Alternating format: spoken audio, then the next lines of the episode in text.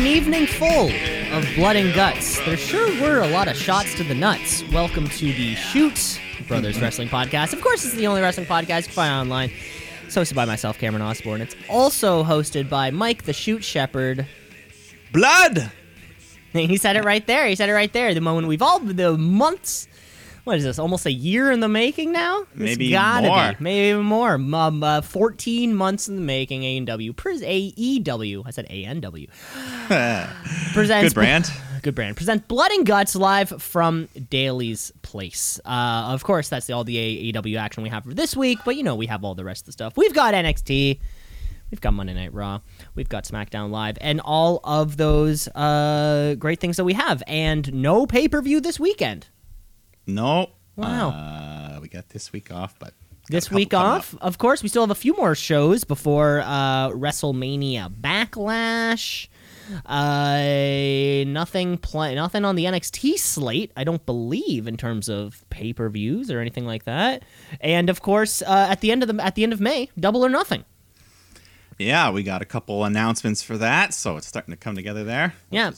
Gonna be a lot of fun. Which, yes, you know, they're uh, the flagship show over there down in Jacksonville. But before we do all of that, uh, usually we do kick off the show with the tweet of the week. However, sometimes, as you know, if the tweet of the week is pertinent to certain things that may occur throughout the week, uh, we'll kind of push the tweet of the week back until we get to that sort of moment uh, there. So you will be getting it. There will be a brand new tweet of the week champion, but we'll cover it in a little bit. So uh, without further ado, why don't we just kick off our wrestling week, shall we? Um, let's move over uh, to a brand that's not only blue, but a brand where I have n- I- uh, the top. Ch- I gotta say the brand with the top champion. There, I said it. I can't Yeah. think of a more dominant champion right now, short of Kenny Omega. Out there, I, I cannot pick one dude who is stronger in the world of professional wrestling right now than the man. His name is Roman Reigns, and he leads our favorite television program. It is SmackDown Live.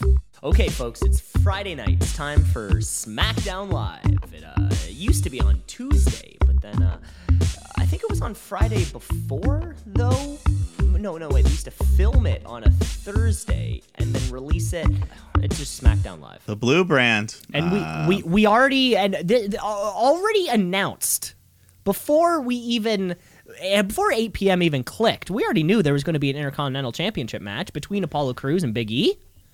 Yeah, and even more than that, there's gonna be a universal title match, which is uh, I mean I think this might be Roman Reigns' first match in general on SmackDown since coming back. Short of that Christmas uh, Christmas steel cage match, which yeah, also a spectacle of its own.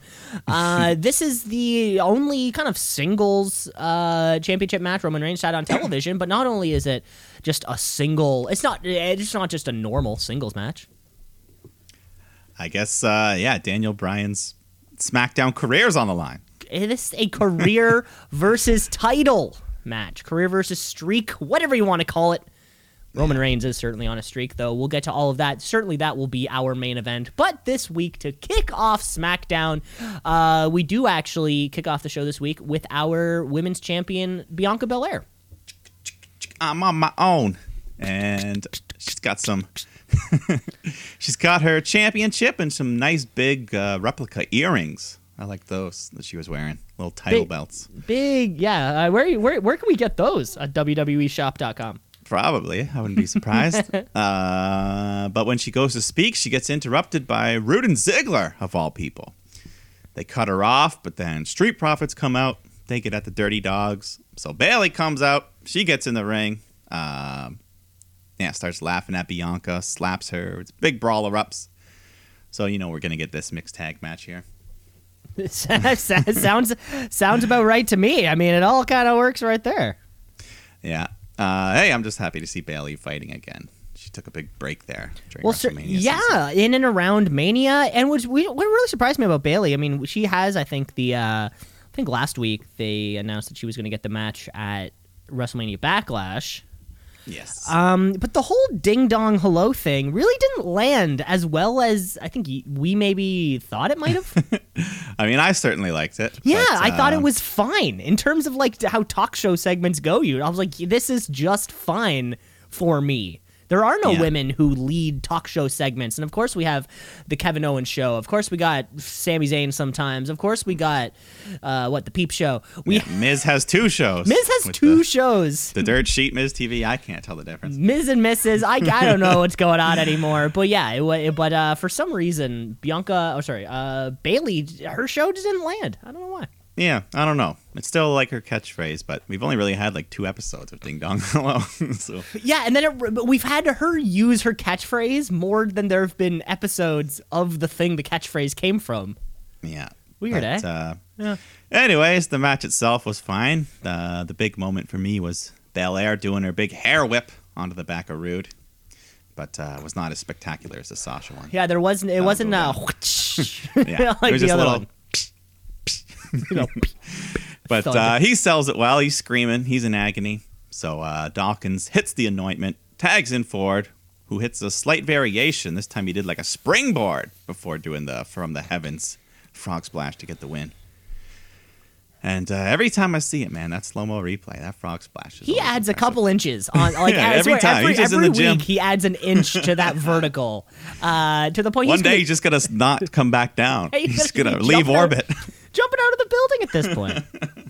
uh, yeah, this was just fine, like you said. You know, I mean, yeah, WWE they thrive on these sorts of multi-person tag matches. We see them every week. Sometimes Yeah, three, sometimes two, like, sometimes, and it, yeah, it always seems to work. You know, does Bayley feel any more of a threat to Ba- Bianca Belair? Probably not.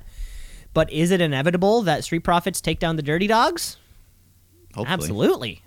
I mean, hopefully. Yeah. We've been saying that about Nia and Shayna for months, but Speaking of, yeah. Speaking of, they get inter- interviewed backstage when Nia Tamina come back or attack them from behind to get the upper hand because uh, they're jumping right into this tag match here. So they're really beating around the bush with this feud because this is a non-title match, and uh, of course Reggie's interfering and distracting, but she knocks him down and. Uh, yeah, then she hits Baszler with the Superfly Splash, gets the three count. So surely now they gotta get a title shot and hopefully just win the damn things already. I hate non-title matches. I hate them. I hate them. I really do. Um, because Especially in this, yeah. in this I sort of just don't- situation when a slimy, uh, cowardly piece of shit heel somehow does his, you know, slithering to create the non-title match, fantastic. Love it. Because that's kind of your your way to be shitty and slimy and yeah, still like, maybe yeah, I'll fight you, but not for this. Exactly. But Nia to me, I don't I don't remember that being introduced in that kind of way. It was just like ding ding ding the following is a non-title match. Yeah, yeah. Uh which um And then we had a random title match on Raw, which made even less sense. so we'll bizarre. to that. what are they what are they doing here? um yeah, cuz like I said, I mean, I thought they were going to drop I thought they were going to drop the hammer or drop the what do, what do we drop in a positive way? Because dropping the ball is bad. what can you Um, drop that's good?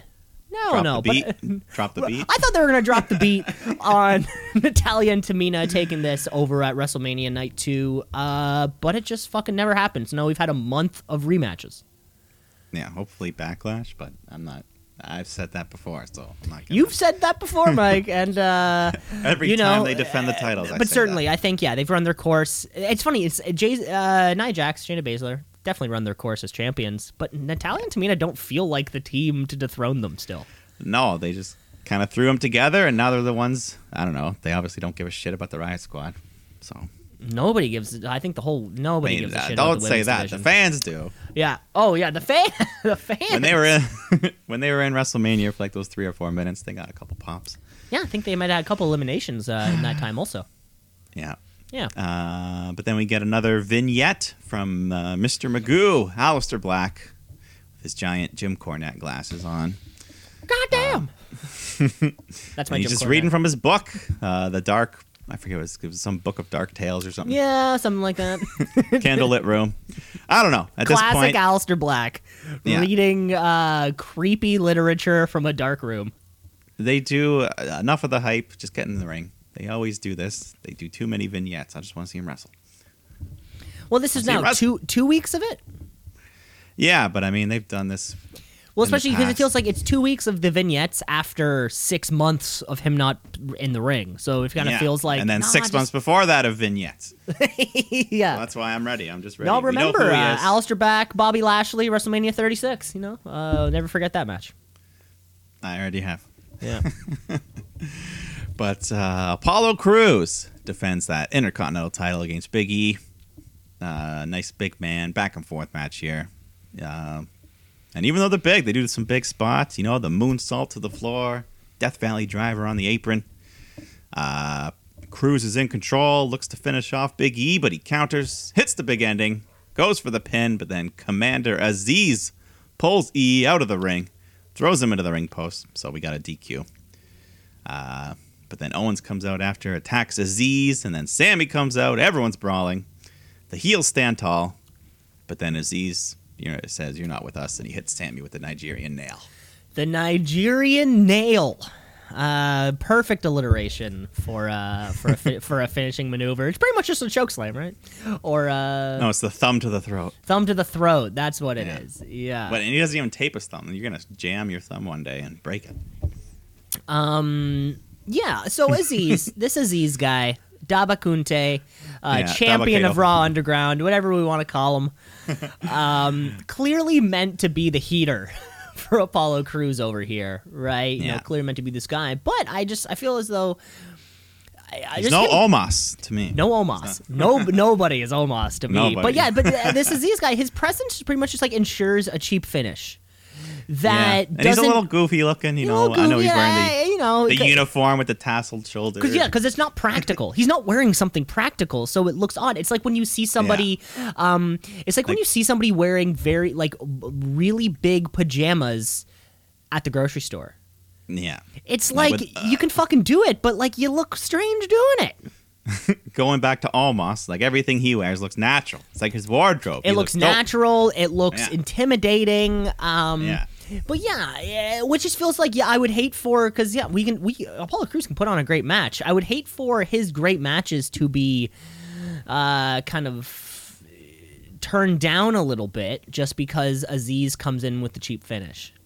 And I don't like Yeah. Aziz. It makes me think of Aziz Ansari. So anytime I say it, I'm just like, why? We're just fucking different. We could Daba. Yeah. What Dabba-Kato was fine. he Yeah. could still have been Uh, Dabba-Kato. Uh, but having Sami, o- Sami Zayn and Kevin Owens here suggests maybe a uh, fatal four way coming up next weekend, possibly at WrestleMania Backlash.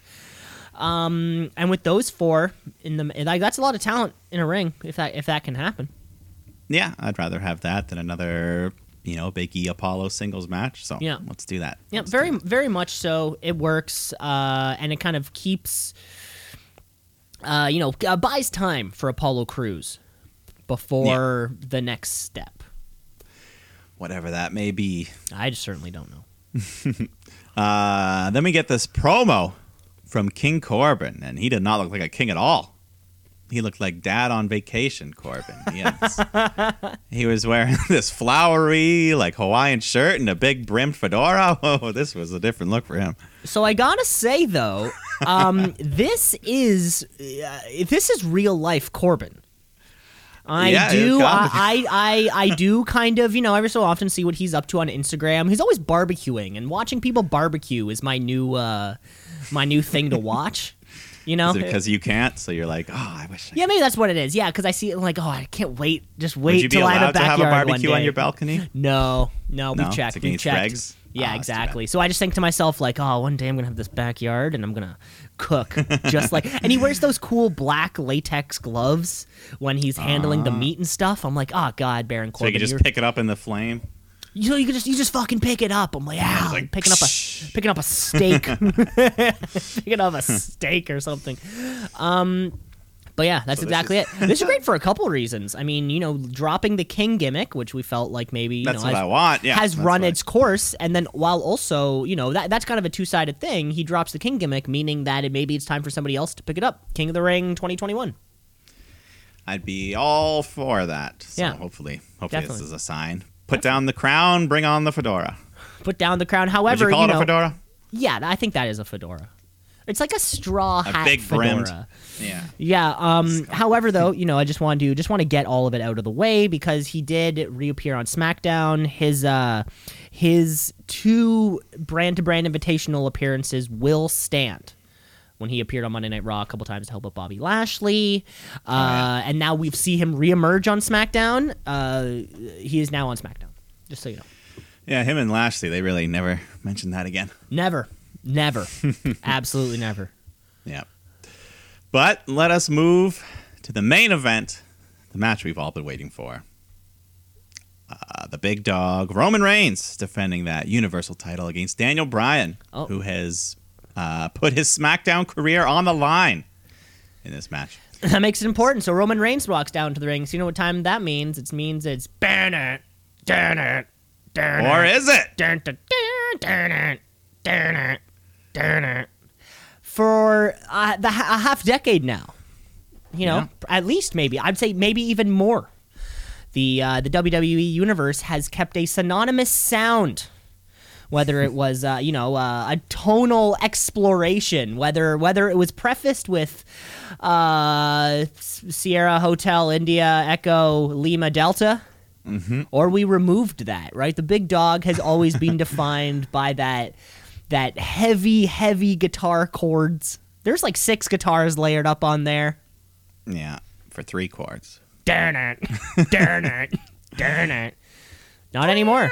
Not anymore, Mike. Uh, Roman Reigns comes down to new music. Finally, Finally. finally. Yes. The last remnant, you know, he had the bulletproof vest, he had the entrance through the crowd, he had the music, but he's finally ditched the shield. He's finally pure Roman Reigns, the big dog, the tribal chief.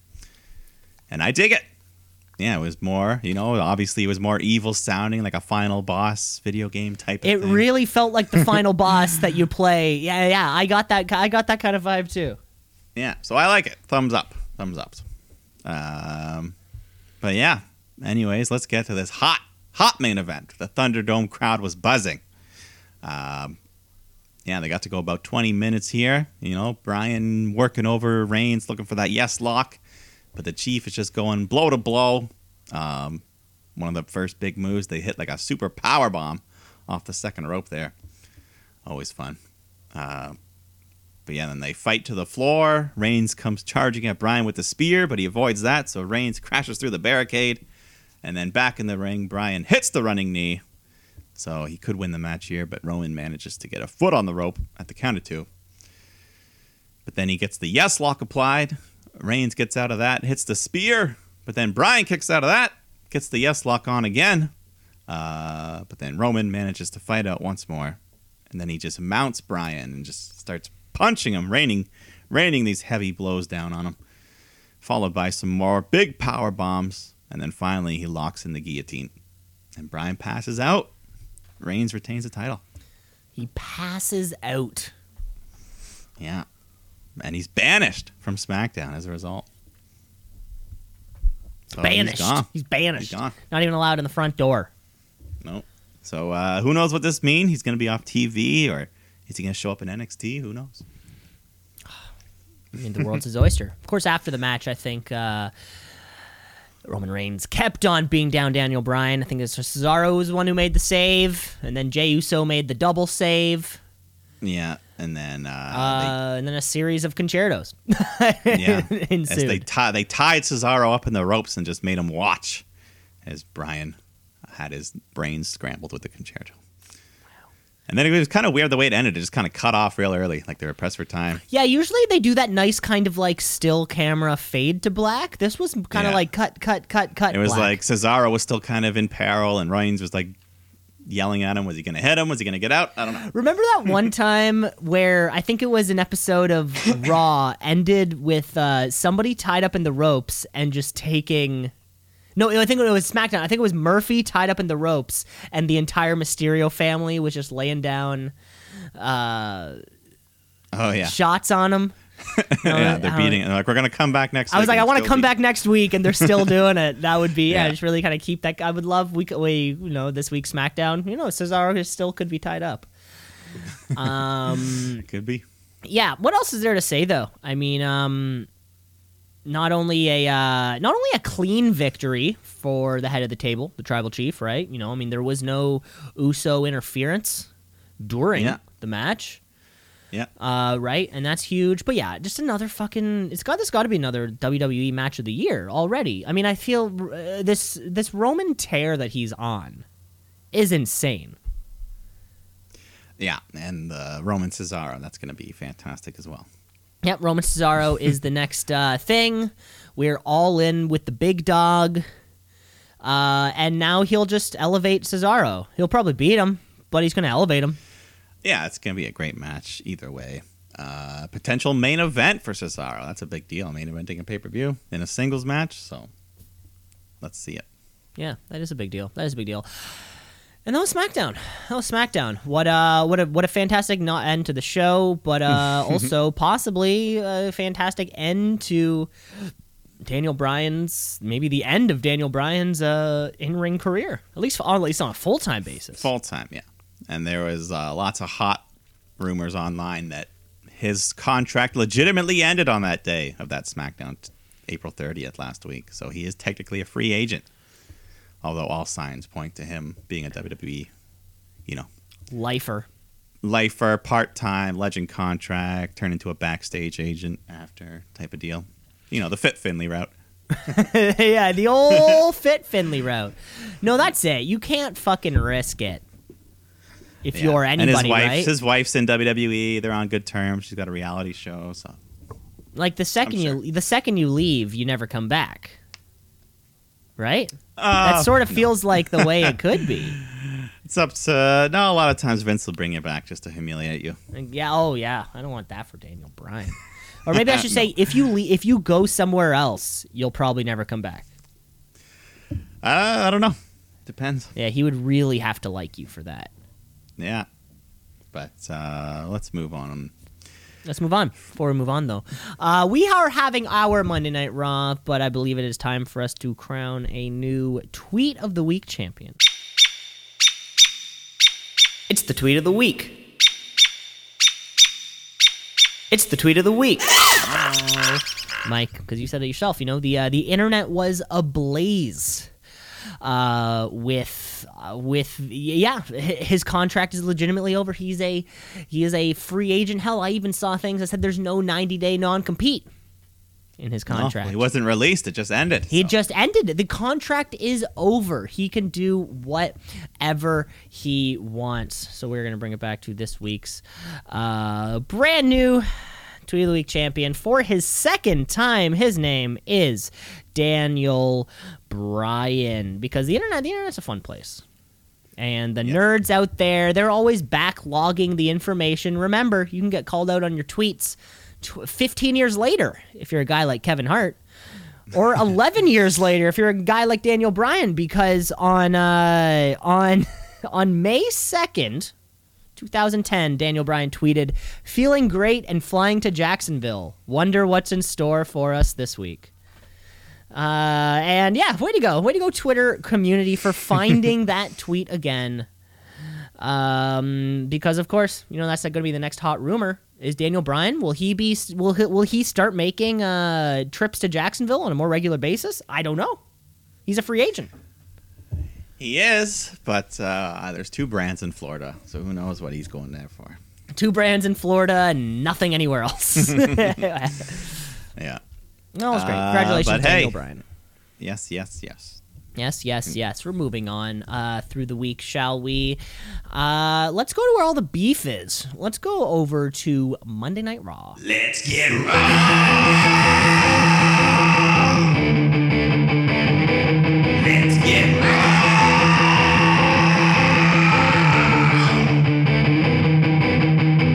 Yeah. I mean, meat is red or beef is red, so Mm-hmm. uh, the red brand here uh, makes sense. Um, you know, and it was the week of coin flips. We had the coin flip on Dynamite for Blood and Guts, and here on Raw, we're gonna have a coin flip backstage to see who Lashley faces tonight, uh, and then it ends up being Strowman. So hey, Hey, that's exciting. Not, not. Uh, but then finally, after a long month of waiting, we get the big return of the new Raw Tag Champs, AJ Styles and Omos. And uh, they just get on the mic, cut a promo about their big win, and uh, AJ just says, "Yeah, we've been celebrating off the coast of the Caribbean, and uh, yeah, I'm a Grand Slam champ now." But then the New Day come out to interrupt. They go back and forth on the mic, and they decide to settle it in the ring. And the titles are on the line. We're getting a tag title match here. Wow. Like that. Yeah, that's nice. Uh, so Omos, uh, he actually gets in the ring early this time, and you know New Day's trying to take him down, but he's just brushing off their attacks. AJ gets in later, and uh, the big moment for me was Kofi hits the crazy trust fall, but AJ barely caught him. He just pretty much jumped backwards onto the floor off the top. And it was like, I hope you're gonna be there, bud. Yeah, that's the trust fall. But uh, so the New Day they team up on AJ until Omos tags back in. He hits the big choke bomb, and then AJ jumps off his shoulders to hit the phenomenal forearm and gets a three count. They retain their titles. That, and I guess that's the new finish. The forearm off of uh, Omos. Yeah, That's the new. That's the new finish. undefeated, Mr. Omos. Yeah. 2-0. Which I mean, you know, he's doing better than Nicholas. Gotta say, in terms of uh, in terms of having your first match at WrestleMania, then moving on into the future, he is you know he's one better than Nicholas. So uh, we Yeah. got we, we got to really support that. Uh, and I guess he's just I guess they just got to have him keep improving. Yeah, uh, build another challenger. They can't fight New Day every time, so No, who else is? Uh, no, well, we are building more challenges, right? We have the Viking. That's the true. Viking Raiders are back. Um, wasn't there another RK team? Bros The RK Bros is back, so Yeah, maybe all there's right, a little more uh, you know, flame to this uh, Raw tag fire than we thought. hopefully it's been a while. Yeah. We need it. It's been a while. Uh, then we cut backstage where Charlotte and Sonya Deville are finishing up this conversation, and Adam Pearce asks her what's about, and she just like, ah, nothing you got to worry about, little man. He's get, he gets angry. He's like, hey, you're overstepping your boundaries. You're getting way out of line here. So uh, some tension. But I like this side of Sonya. Don't don't don't fuck around. You don't give a shit. Yeah, Uh. a little, little little heel Sonya, which is a nice uh, kind of counterpart to Adam Pearce. Who knows? Maybe that's the big match that we're waiting for: Sonya Deville versus Adam Pearce. Ah. Uh, then we get a commercial to hype up this coming week's edition of Throwback Friday Night SmackDown, which could be cool. Yeah, so it's, we're gonna get a. SmackDown with um, like the old font, maybe that big fist. Maybe the old set. I would love if they brought the fist out. They keep it in a big warehouse somewhere. Well, you know, at least at least they're doing it. uh, Remember when they tried to do the old school Monday Night Raw on that Raw 25, and then everybody hated it, and the Undertaker disaster. showed up for half a second. Like it's Yeah. nice that they're tr- doing it and not charging people. Yeah. So hopefully Mm-hmm. they. I, I remember hearing that that SmackDown fist. It took two trucks just to carry that damn thing from the arena. Really? To arena. They hated it, but it was such a part of the set that they. I kept bet. Well, I bet what's so funny now they could probably make it, uh, you know, 12 times lighter and Yeah. more efficient. long. exactly. Now Back it's just then, like a set of solid fucking metal. yeah, now it's just like a set of prosthetics you put together like a dinosaur in Yeah. Jurassic You Park. 3D print it and put it together. yeah, you know Vince owns a big 3D printer. He owns the, he owns one of the biggest 3D printers in the world. Yeah. Uh, but then we get this hype video for the return of Eva Marie, um, who's very controversial, but personally one of my favorite cast members from Total Divas, the early seasons. So wait, it's nothing to do with her in-ring performance, more of uh, her performance Oh, on a reality show. Yeah. Okay, okay, I just want to make sure. Um, I just want to make sure. do you well, know much about her? Well, well, I mean, no. Or did you did you just see the online vitriol? I, I I didn't know. I didn't see anything online about her being a terrible person. Not a terrible person, just not that great a wrestler. Okay, yes, I did see the not great a wrestler thing. Yeah, no, Um, she's a good. That's why I like her. She's a good person. She's. I think she'll be like Lana. She'll work hard. Hopefully, she can improve. yeah. Um, hopefully improve. Um, But I mean, she's obviously hired for her looks. They love her. She was just there posing on a Ferrari. Yeah, that's what I. That's what sucks, and that's what to me I don't quite get. And maybe, like, NXT is incredible at building new female performers, build Yeah. building them up from nothing, and making them something. I mean, Io Shirai's rise to prominence has been was incredible, or um, or uh, Raquel Gonzalez. Yeah. Like if you were to ask us last year, will she be champion by this time next year? Like, absolutely not. She's just kind of there. Uh, but they turn into something special, right? And just for like for Raw to lose like the Iconics You know, we lost who else? Chelsea Green, Yeah, like James. Mickie James. Well, I, I wouldn't include Mickie James in this. What I'm just Well, because yeah, like she she was already an established person. Oh, right? yes. But like we we we had, th- I mean, I think between the Iconics and Chelsea Green, we had three women who we could build up uh, very well. Let's do it. Yeah, I Let's would've kept those three, for it. Uh, but no, but we got this star from years ago because why? Is it a Well- ratings thing? Like people see Eva Marie, they're like, yeah, I'm gonna watch now because who the hell is Peyton Royce? Well, yeah, I will say one thing. Eva Marie, she is a heat magnet. She gets good reaction. A lot of boos. Like people so she, hate her. Is she gonna? She gets a good. She's gonna get a good reaction from a fake crowd noise. No, I mean, by the time she starts actually wrestling, hopefully crowds will be back. Okay. I think she'll just do this for a couple of months and not even hit the ring. Yeah, this one just kind of bu- yeah, this one just kind of bugs me because we just saw so many great women be released from the company, and then it's like, oh great, so we could premiere an old, like an like one from a long time ago. I don't know. The evolution is coming. Fantastic. I can, I can wait. I can. I'm one of the only people that I'm. Yeah. I guess you're excited. I guess you're excited for it. Well, I mean, so I just want to see where it goes. I want to see if she's improved. Well, that's the thing. uh, like, I, I, like I want to see you. You ha- she has. She's gonna have to be at least as good as Peyton Royce. Or I meant- um, she's gonna have I'd to say- Yeah, yeah, I, uh, I'll be at least as good as the person they just let go, right? I think she's gonna be as good as Lana was 18 months. ago. Oh fuck me! So get ready for that. Oh Jesus Christ! Get ready for you. more shitty women's action on the main roster. Perfect. I can't wait. We'll see. but I'm glad. Glad we got that in there. Uh, then we go backstage with a New Day are recovering from their loss. So Elias and Ryker sneak up on them with a basket of tomatoes and just start chucking them. Uh, but then they stop and realize that they've hit Randy Orton, who just kind of walked in the line of fire and stood there. And he looks pissed. He's tomatoed. Yeah. Uh, WWE. The only storylines we can keep going are tomatoes. Tomato throwing is the only legit. Remember when uh we, we had Viking Raiders two weeks in a row? Uh, not on this show though. Nope. Weird, eh? Not this week. Yeah. Uh, but we did get Charlotte Flair taking on Dana Brooke. And uh, yeah, Charlotte just doing her aggressive heel thing. Brooke gets a couple nice moves in, swanton bomb for a two count. Uh, and then she's doing her handspring thing, but then sh- as she's doing the handspring, Charlotte just chop blocks her leg out midair, and then puts in the figure eight to get the submission win. Uh, but then she doesn't release the hold after, so Mandy Rose comes in, just drop kicks Charlotte's off, follows up with the big C trigger, um, and then she goes to help up Dana when Sonya Deville comes out. And she announces that she has allowed Charlotte to make a proposal. So Charlotte gets on the mic and says Asuka's facing Ripley for the title, and I'm left out. Uh, so she complains about some shit not being on Backlash and tells Sonya, be fair to Flair. So DeVille says, Well, since the men are having a triple threat for the WWE title, Charlotte, I'm adding you to the match. So uh, Rhea Ripley comes out and says she's not having this crap. Nobody likes you, Charlotte. Asuka comes out and she says this is bull crap. Calls Charlotte a little baby, and Charlotte claps back. Anyways, they all start fighting, and uh, Asuka's the one who stands tall at the end of it. Well, someone has to stand tall. At the uh, someone has to stand tall at the end of it. You know what? I think it is less. I, I think I've, I think I've kind of come to this conclusion where we always ask ourselves, you know, Charlotte showing up and getting a title shot is one of the yeah, like water is also wet.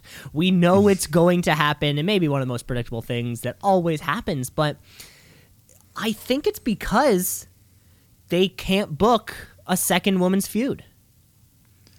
I think it's because I don't just think want I- Charlotte in every match. But, uh, no, certainly, certainly, right? But like, why not have Charlotte in a non-title match that has a good build against a good performer that ends up being a good match? Like that uh, seems simple. I mean, what we saw didn't we see Candice LeRae and Mia Yim put on a banger, and it wasn't even for a title.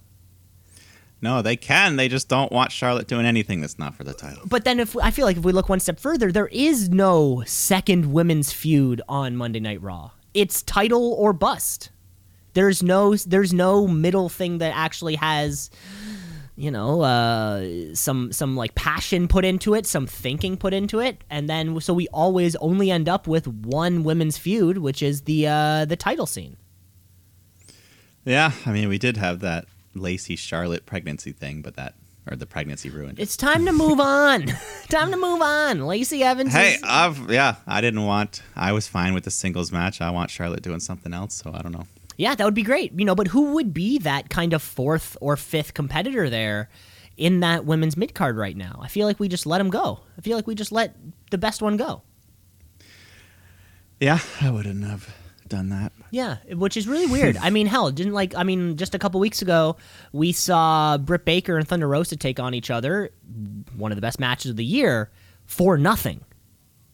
Yeah, It was not for a title. Like it is possible to put two women in the ring and have them do something not with any like with just pride at stake.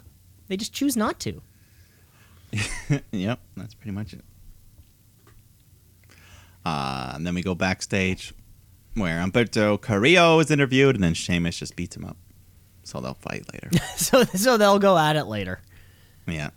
Uh, but then we see Adam Pearce coming in and yelling at Sonya Deville for what she did out there, and you know threatens her with going to a higher authority because she's beyond abuse of power. So she apologizes, but uh, they have a little Yeah, stare down. yeah, yeah. Pearce Deville, Book it. book it. Uh, then John Morrison takes on Damian Priest. Uh, yeah, the match was okay. Miz jumps in, but Priest overcomes the distraction and hits the lights to get the win. So they're still going at it. They're still they're still going at it. I had a feeling John Morrison might have been hurt the past like little while. He he he you know Yeah. just uh, so he might just kind of be getting back into things. Uh, but yeah, uh, just another one of these post Mania feuds that's dragging on too long. hmm Yeah. Uh, but then we go backstage where the man with the 49 match win streak, Mansoor, uh, he is signing an official Raw contract with Adam Pearce. So, you know, Sheamus walks in, just cracks wise, and proposes that uh, he accept his open challenge tonight. So, just like this, Mansoor is on uh, Raw. We were just talking about him last week. I think how he has uh, Yeah. been accumulating this this silent winning streak on NXT and uh, 205 Live. And Hasn't course, lost since 2019. you know the Saudi So. Arabia shows. He's always in. I'm sure he's a main event stud. Yeah. So we'll, we'll get to that later. Uh, but Cedric and Shelton are taking on the Lucha House Party. So, uh, it's So a bad sign for them. bad sign for everybody involved. If I'm being honest. Yeah. And even worse for Cedric and Shelton because Meta- Metalik hits his little rope walk elbow drop, gets the win. So their burial just continues. They're below Mace and T-Bar at this point. But Yeah, at this part, at this point, who knows? Maybe uh, the masks will go on soon. You know, they'll have to hide their faces. Maybe just a paper bag over them or something. Yeah, well, Cedric's had enough. He gets on the microphone and calls out Shelton, says, You're the weak link. I'm in the prime of my life, and I refuse to waste another second keeping yours alive. So this team is done. Must be. Oh, also, uh, the one thing I think I noted here, um, the match. Did the match start during the break? It may have. We just came back and it was. I'm pretty going sure. on. Yeah, we came. It was like just came back from break. You know, fade from black, and it was just going on. All right. I, I, was I think they did us a favor, I, I- guess. yeah, thank God. Cut out the extra. Yeah, cut out the Uh, entrance times. We go backstage where Drew Gulak insults Angel Garza and his rose. So Garza says, Yeah, well, I'll shove this rose up your ass. Woo. And just you wait. Just you wait. He might just do that. Uh, so let's do that. Angel Garza takes on Drew Gulak, which in in itself is a very rare sight to see these two guys on Raw, let alone in a singles match. So hey, let's see what they can do.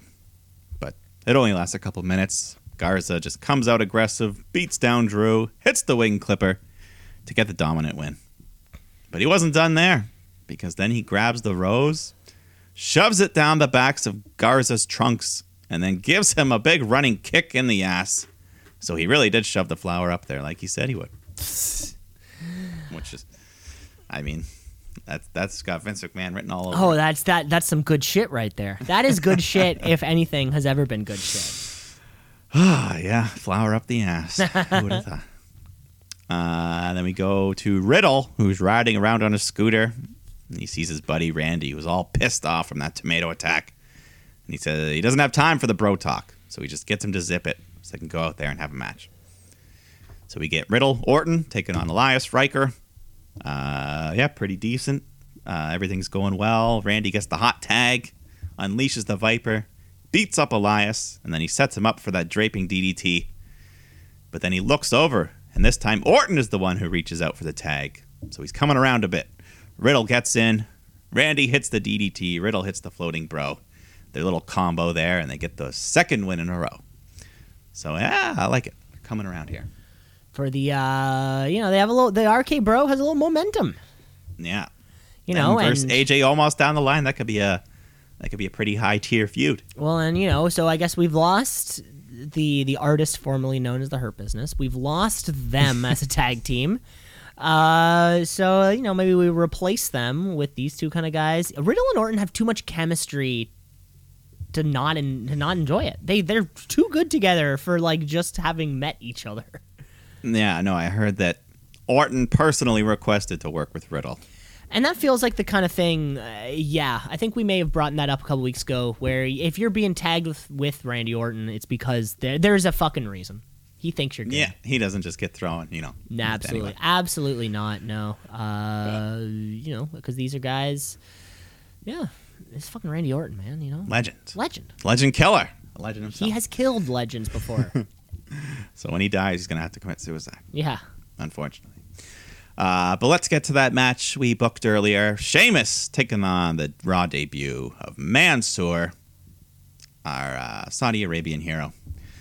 Uh, Sheamus just tries to bully him around, but Mansoor fights back, showing off some nice agility. He looks better than the last time I remember seeing him. I think last time we would have. se- I mean, honestly, I was trying to remember, uh, and I guess it would have been whatever last time we went to Saudi. Yeehaw! Yeah. Whenever we went to I- Saudi I think he was on like one episode of NXT once, but that might have even been before. Okay, yeah, I, I didn't even remember that. Uh, yeah, you could yeah you could totally be right, but um Uh, but yeah, no, he looks good. Gets a couple near falls. Uh, somehow Sheamus got cut open on the forehead. I didn't really see what happened there, but I also missed blood.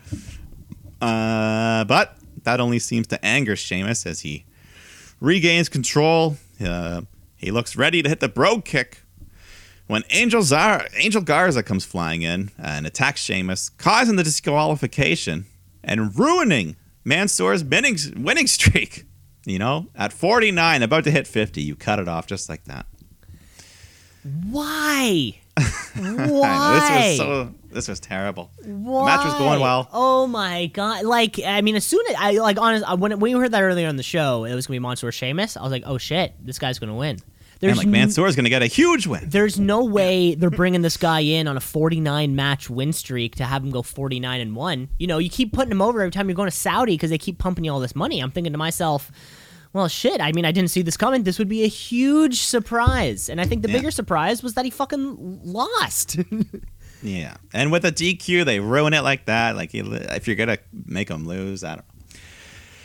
know. I don't know. I yeah, mean, I liked. I li- yeah, if we're like- looking at win loss columns, if we're looking at the two columns, yeah, Mansoor just took the L. But it's, uh, I guess he has the reason to not. it's tainted. Yeah, You know, he has, or he has the reason to maybe get a rematch of some kind, maybe lose for real, the Yeah. forty nine and two. Yeah, Such an no, I odd liked- choice. I liked everything up till the end there. You know, I was happy. I'm like, ah, cool. Give him a shot. Let's see how he does. But uh, yeah, that was like a, uh, you know, like a Kevin Owens moment. That was a Page moment. It was like, wow, yeah, we can still Yeah. do this and be surprising. it was like our call up. We didn't really get a big singles call up after WrestleMania, and this no, was kind of I don't, nothing actually. Yeah, I can't Yeah, think so- of. Um, Damian Priest was there already. I yeah.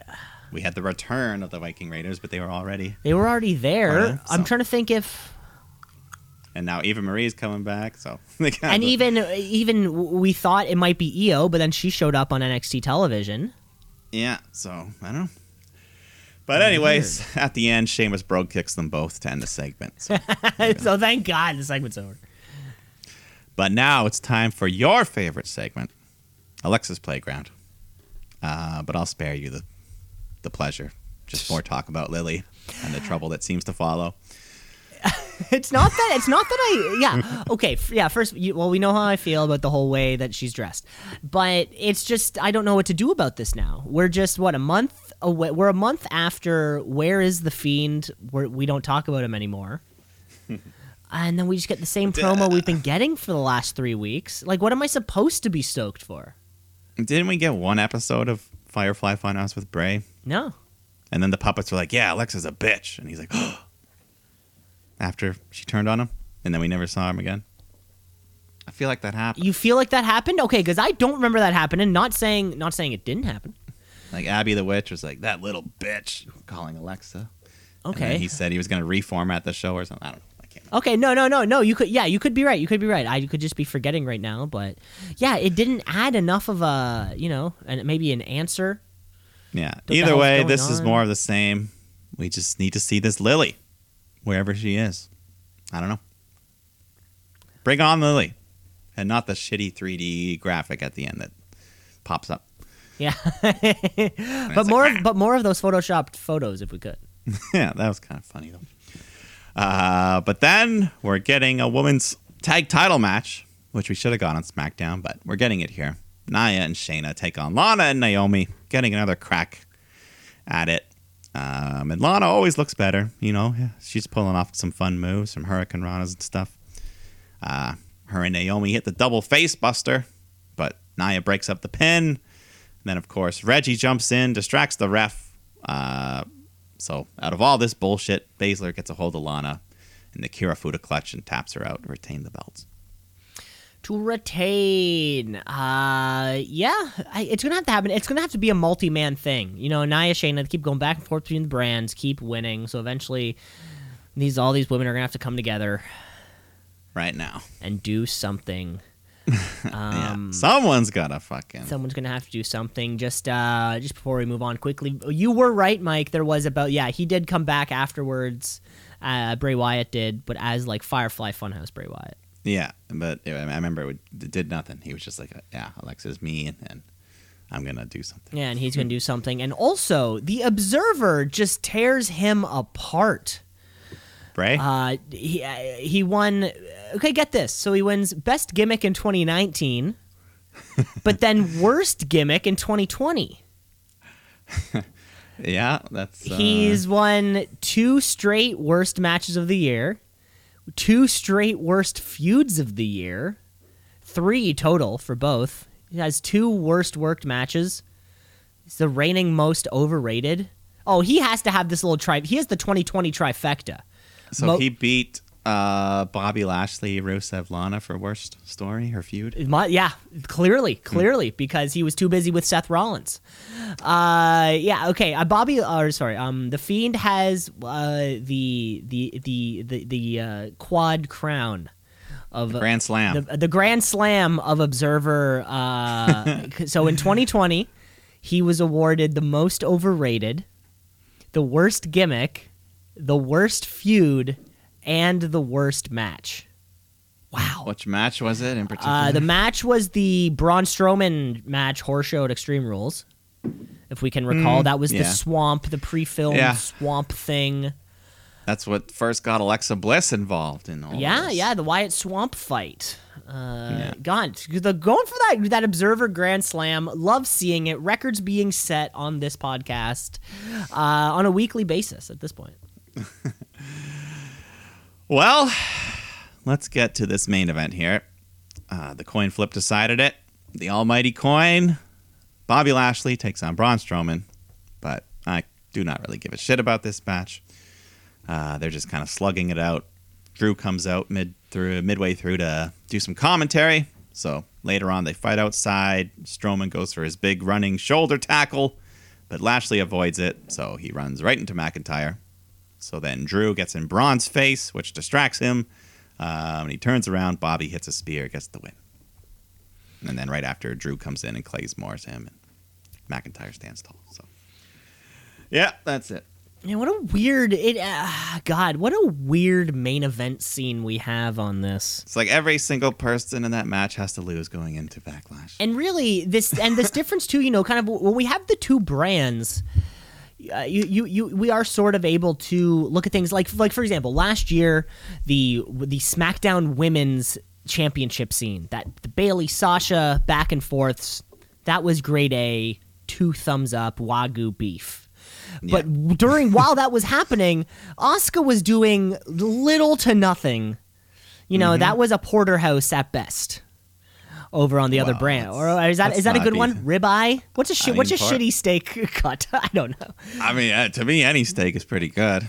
Okay, you, you know you know what I mean. Okay, you know what I mean. I, I okay, know, gristle, gristle. Yeah, sure. It's the gristle. this, this the gristle of the steak is over there on Monday Night Raw, and we're hitting this point too over here in our post Just call it WrestleMania. We're eating fish heads. A bucket of fish It's not even steak anymore. It's just fish. yeah, fucking chopped off fish guts.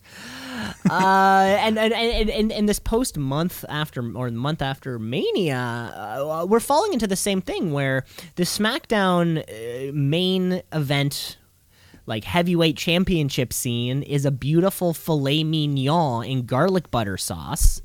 uh, but over on Monday Night Raw, the heavyweight championship scene is like. Eh, Like Pack of McNuggets, yeah, a pack of McNuggets, and they forgot your sauce. and they don't even you don't, you don't even have any Szechuan available. They have no sauce for you. It's uh, it is so you know yeah. Obviously, hey comparing the two shows. Uh, certainly, I you know I mean, but but comparisons within WWE, I feel like are a lot easier to make than yeah, certainly like Well, you can't compare you can't compare New Japan and WWE or Impact and AEW. You know, two different to kind of compare each other. Yeah, and I mean it's that's the thing. Raw and SmackDown, they're so similar but so different in the way that they're laid out and So played it's out. so weird. Like you think just do what you do on one, but do it on the other, and it would still kind of work. I mean, it's all just good guys and bad guys taking down.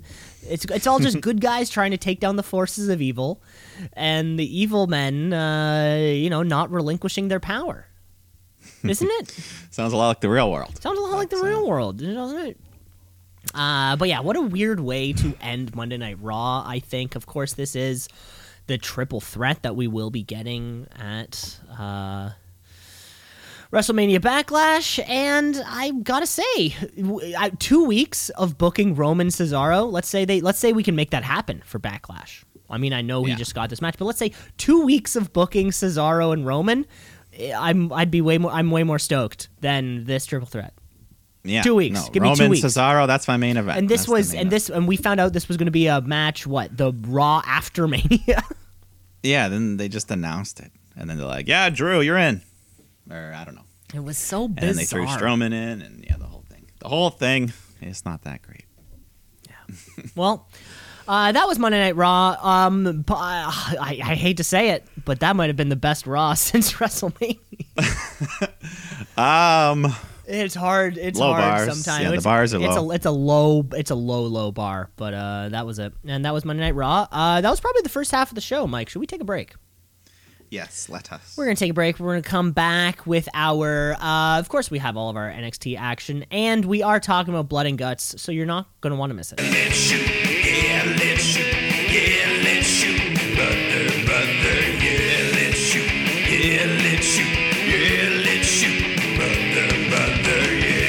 Back with part two of the podcast here. Uh, the rest of the week, you know, the Wednesday night wars are no longer uh, wars, but you know they still happen. They still happen in what successive nights. Yeah, they'll still be closely tied together more than, you know, unless AEW like starts to beat Raw in the ratings and SmackDown. Yeah, until and, then, these two are closely. When will that happen? How how does that happen? Do you think? Um, I don't know. It Yeah. would take probably a couple years of pretty steady. I mean, they're about halfway there. Yeah, they kind of started at halfway there, which is a great place to start. you know, Yeah. certainly. we'll see. Yeah, we'll see. We'll see. Yeah, well, it'll happen one day. the one whole day. world of Yeah, it- yeah, it- the whole world of television is kind of on. I don't know the whole with streaming and everything. It's hard to say. The Yeah, it'll happen one day. There, that that that that inaugural day that AEW will beat either Monday Night Raw or SmackDown, depending when it happens. Who knows? It'll Who knows? it'll happen one day, and you know Chris Jericho is going to be there, tell, calling himself like the rating, so a, di- a different like pr- god, a god of some yeah, kind. something like that. Uh, which might happen. Who knows? But let's get into the second half of the show, shall we? Uh, because the Wednesday Night War doesn't happen anymore. Uh, but we still got to cover both of those shows. So let's kick this one off with our Tuesday special. Of course, of course, we're talking about NXT. NXT. What does it mean?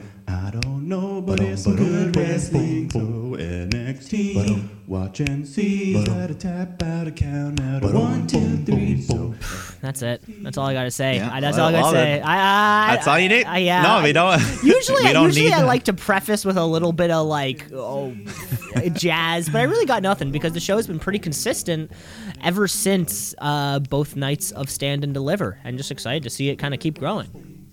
Yeah, no, we uh, this this show itself it started with no fluff. We just jumped right into a banger.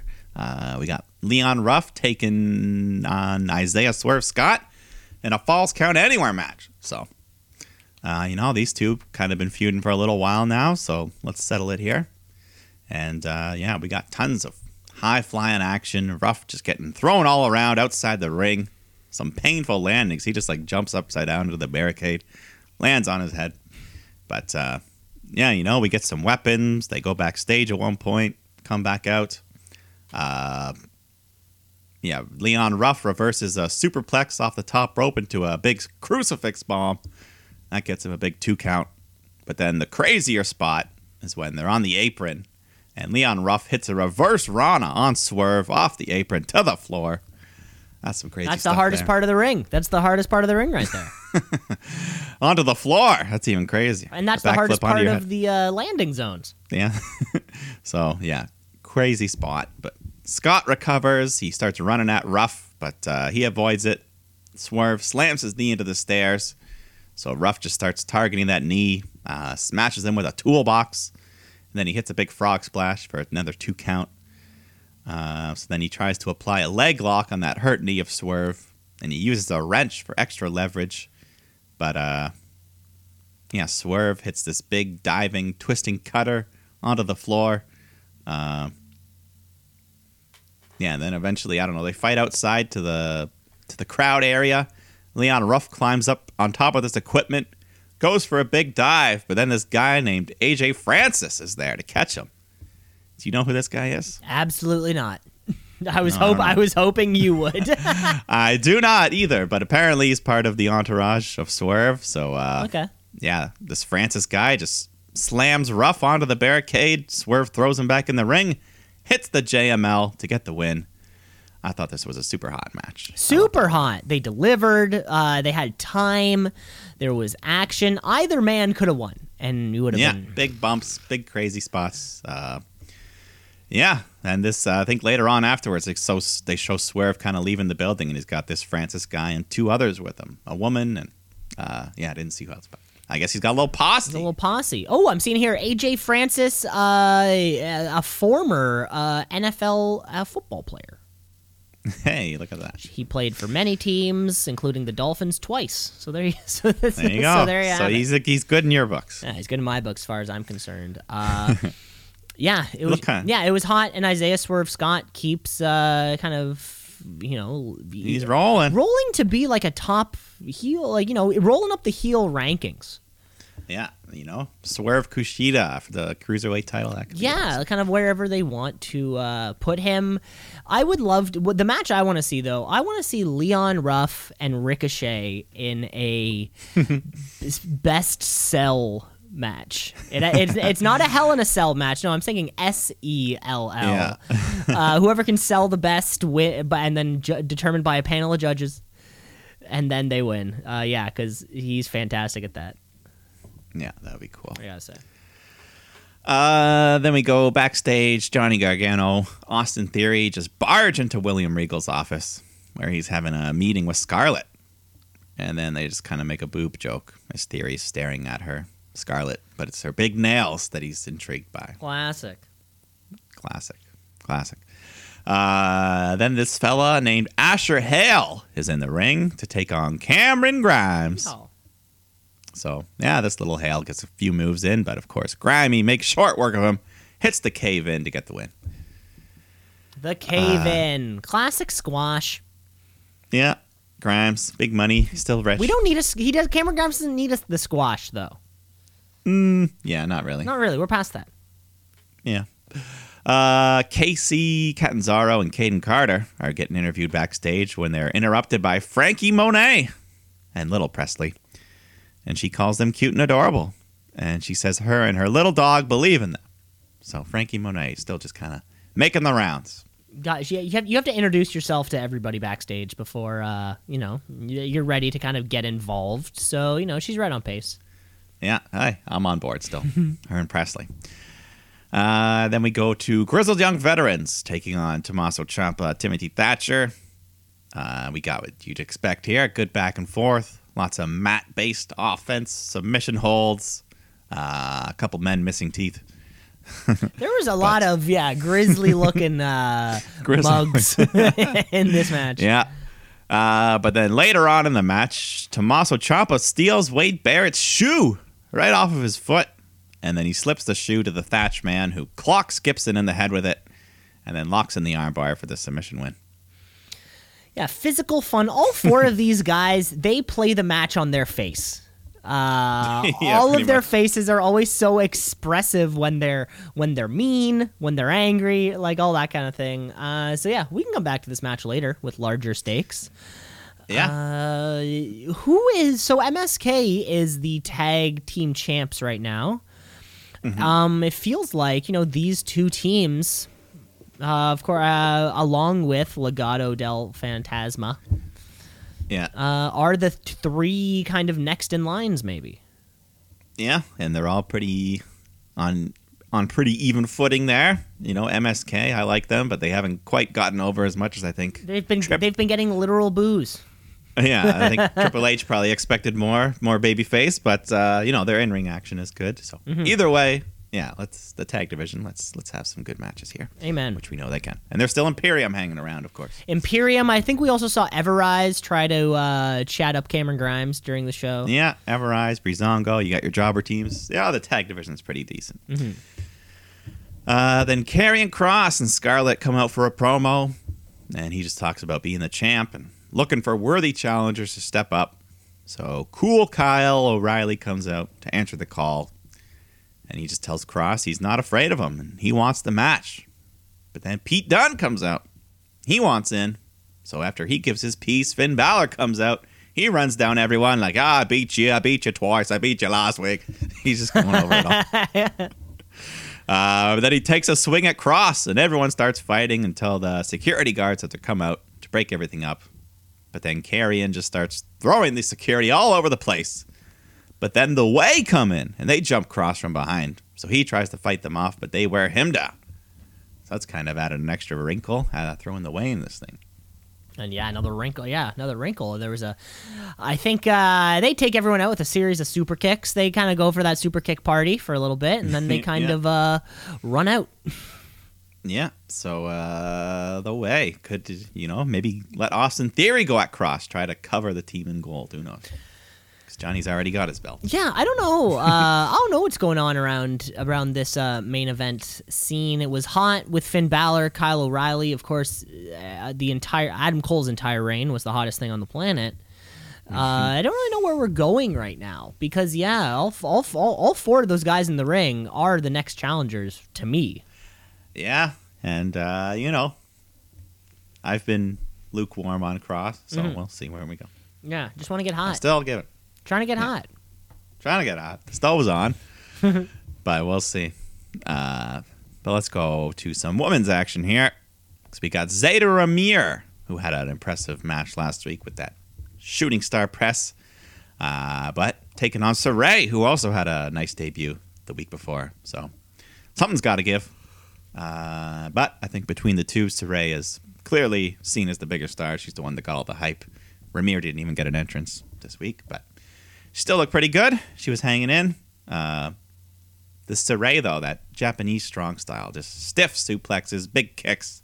Her finisher, that Saito suplex, looks amazing. Where It's a good. slam her on. Yeah, it's a good maneuver. Yeah. It's a good maneuver. You don't see it too often. Yeah, so she gets the win. So Ray off to a good start here in NXT, but of course, it's the women's division. But Raymer got the big win over Toni Storm last week, correct? yeah, so it was a little- Yeah, that was like you know, and she kind of got that big deal, and that's a big deal win, I think. Yeah. Um, I was hoping they'd follow up, but uh, hopefully, maybe I don't know. Keep keep Zeta in the picture if she if she's on TV next week for a third week in a row. That's a good sign for her. And you know, uh, Mike, just like we were saying, these were two women who had a match, uh, nothing around a title scene Like it's possible. We c- it's mean, possible NXT to be can, done. uh, yeah, sometimes you have two or three women's matches it on a show. that can be have a title. done. Uh, just for everybody out there. Oh yeah, there's no denying. Uh, then we go to Jake Atlas taking on LA Knight. Um, the match was fine. Atlas hangs in there. Uh, Knight hits the BFT, which looks just like a stunner. It's slightly different, I guess. Looks very similar to uh, a stunner. Yeah, he gets the win, but I still, yeah, they kind of brought LA Knight in with this hype, but he's really, they don't really seem to have much for him. Yeah, you know what? LA Knight and uh, Ethan Page, I think, are the same guy. Yeah, they seems were like guys brought in with a lot of hype, put into Yeah. something, and a lot of screen time, a lot of time to speak, Yeah. equal time to wrestle, and then I'm just like not there yet. I don't know why. They feel like, Yeah. and they look, they're just like also two tanned white guys with dark hair. So I'm like, you're the same guy. Seems like it. It seems like Uh. it. Uh, yeah, he's, pri- he's a priority in here in NXT. Uh, hype, winning matches. Um, yeah, and he's good, great, great promos. I think so far. Yeah, I just, uh, yeah, don't know what direction he's going right now. Nah. but we'll see. We'll keep tabs. But uh, Legado del Fantasma come out next to cut a promo. Uh, but then Kushida pops up on the screen to respond, and he challenges Escobar to a cruiserweight title match next week, which will be two out of three falls. So that's going to be a banger. Uh, yeah, that oh, that's gonna be huge. We haven't had, I haven't, we haven't had a two out of three falls match. Uh, I think since the era of two out of three falls matches.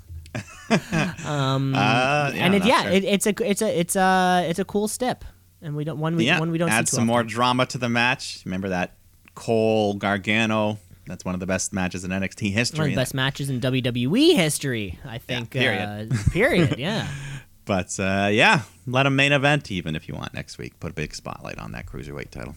Yeah, that would be important. Uh, that would be important. I think uh, moving it over to uh, Kushida was a big move. So let's put them on the big stage and uh, minimal Legado del Fantasma interference.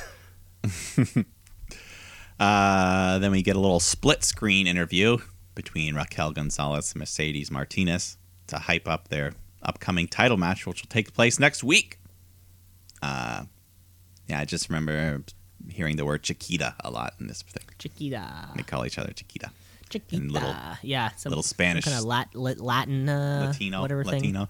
I don't know. Latinx. Uh, but the match itself, it'll be fun. Mm-hmm. We'll see that next week.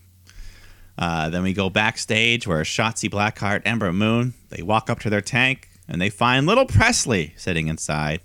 And Shotzi responds how I would by just picking him up and, you know, oh, you're so cute. she nuzzles him and then she puts him down and says, okay, off you go, little guy. But then Ember Moon says, not cute. And she points inside the tank. Uh, so, dog took a shit.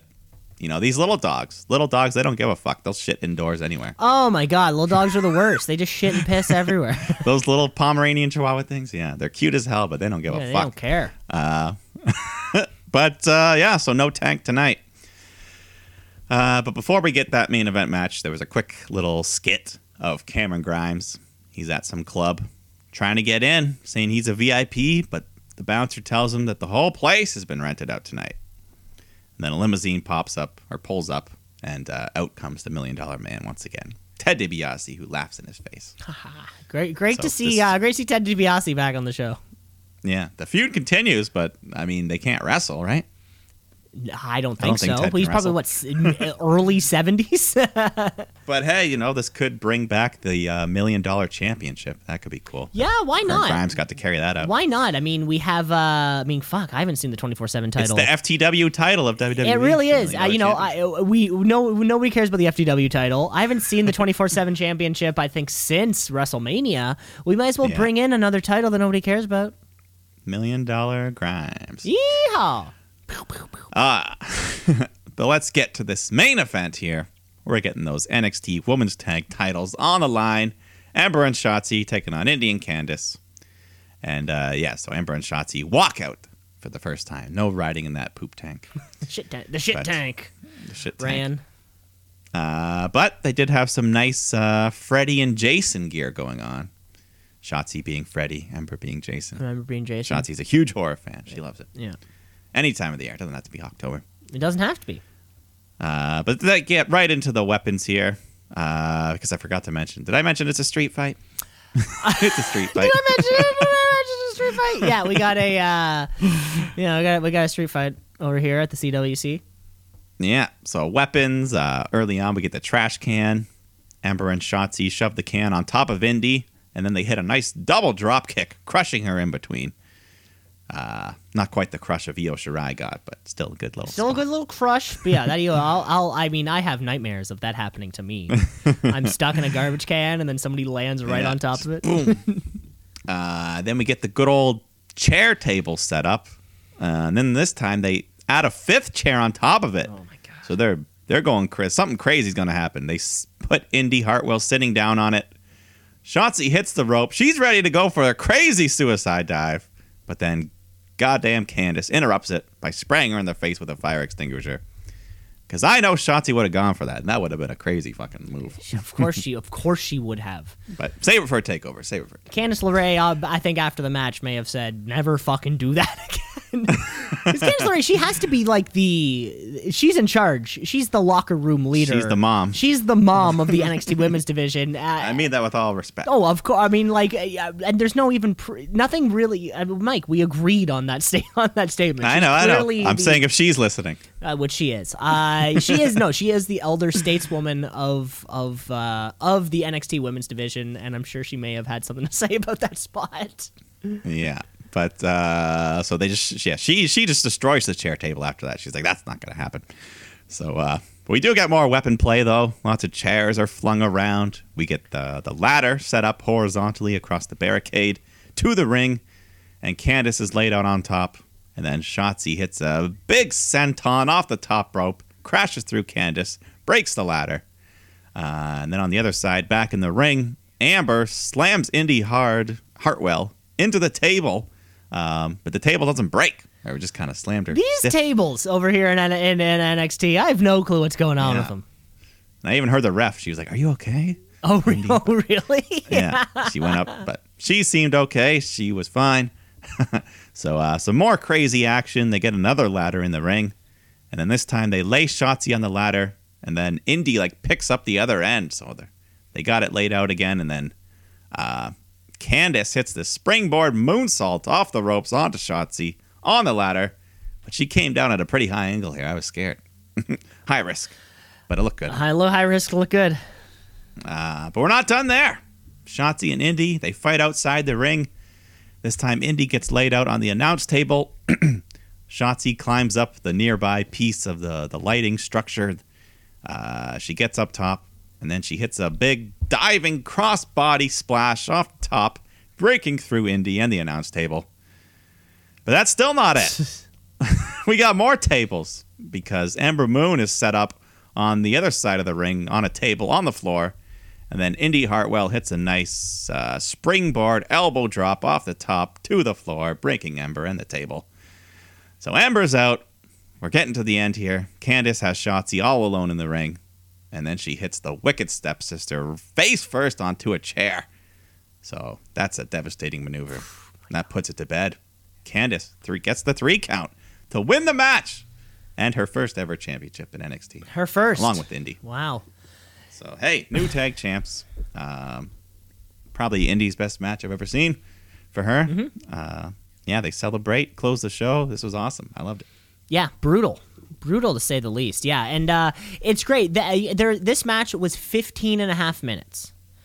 Mike, Yeah, and uh, they perfect. they knew their way. We uh, we're gonna have to we're gonna have to do something if we want these. We're gonna break three tables within if we want time, and it was a just spot after spot progressively and like each one was getting a little wilder as it went yeah Shotzi Blackheart though i mean She's gonna do that on a takeover one time. no, she, oh, she's gonna she's gonna do a lot of shit on takeovers uh, for the next uh, for the next little while. But God, a few of her spots still look ter- terrifying.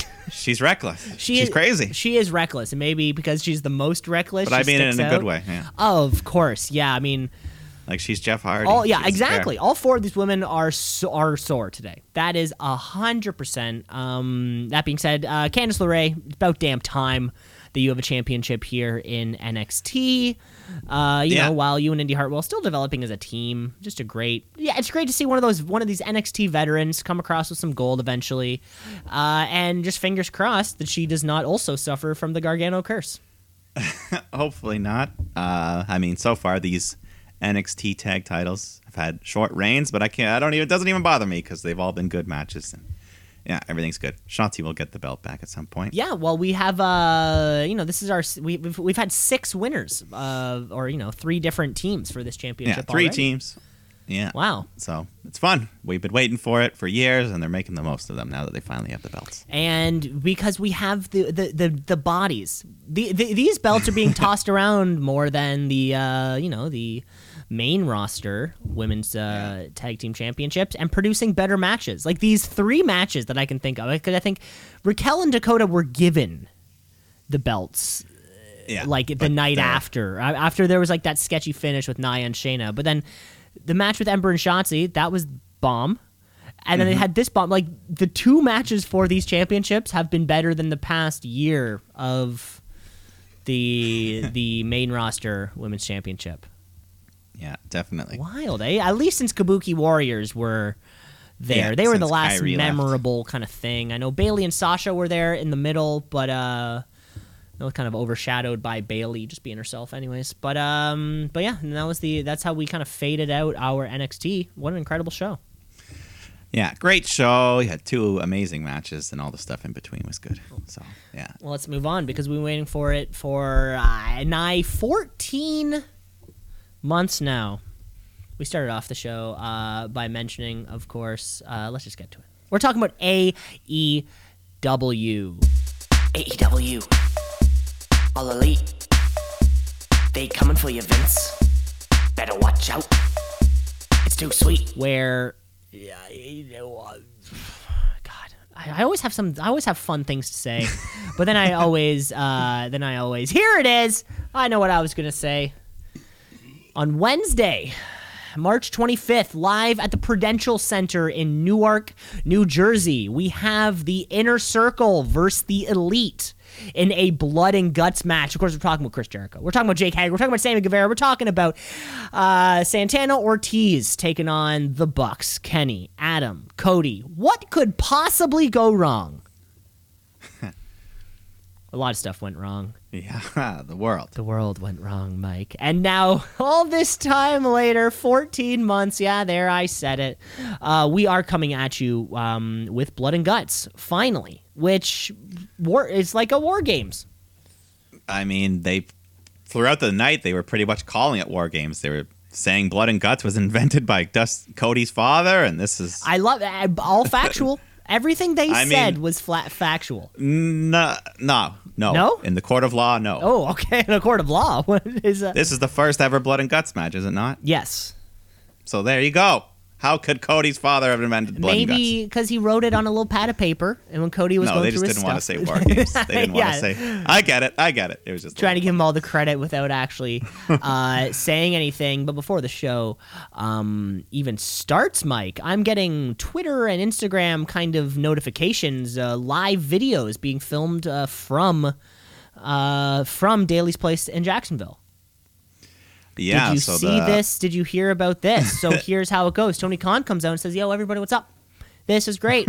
Fantastic. Thank you for being here. This is going to be monumental. You are our fans. However, I got to say, while uh, Blood and Guts, the matchup between the Pinnacle and the Inner Circle, will be live, the first half of the show is actually pre taped.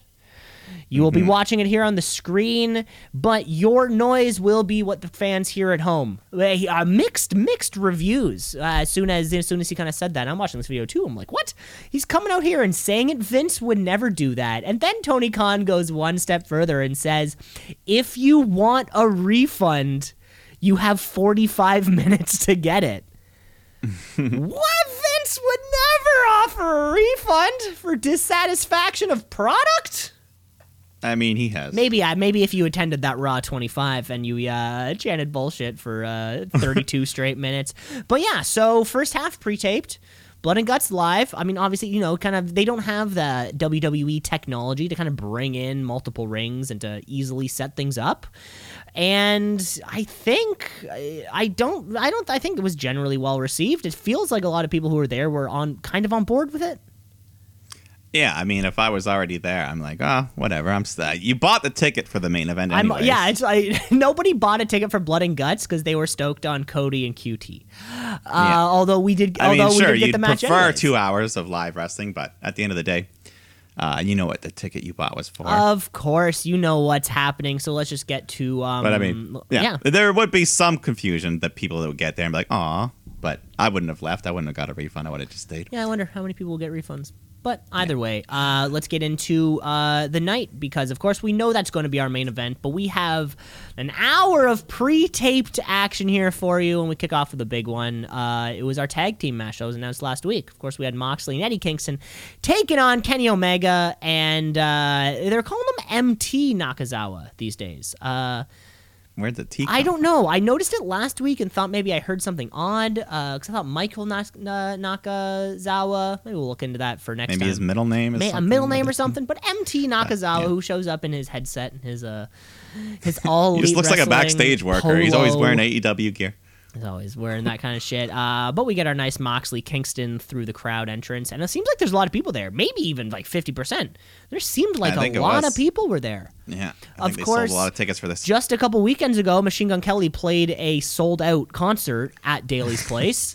so they're Yeah. clearly doing it, you know, we're just uh, finding a way to make it happen. I mean, and yeah, double for nothing or double or nothing. Uh, they probably could sell it out. If MJK just did, why can't they?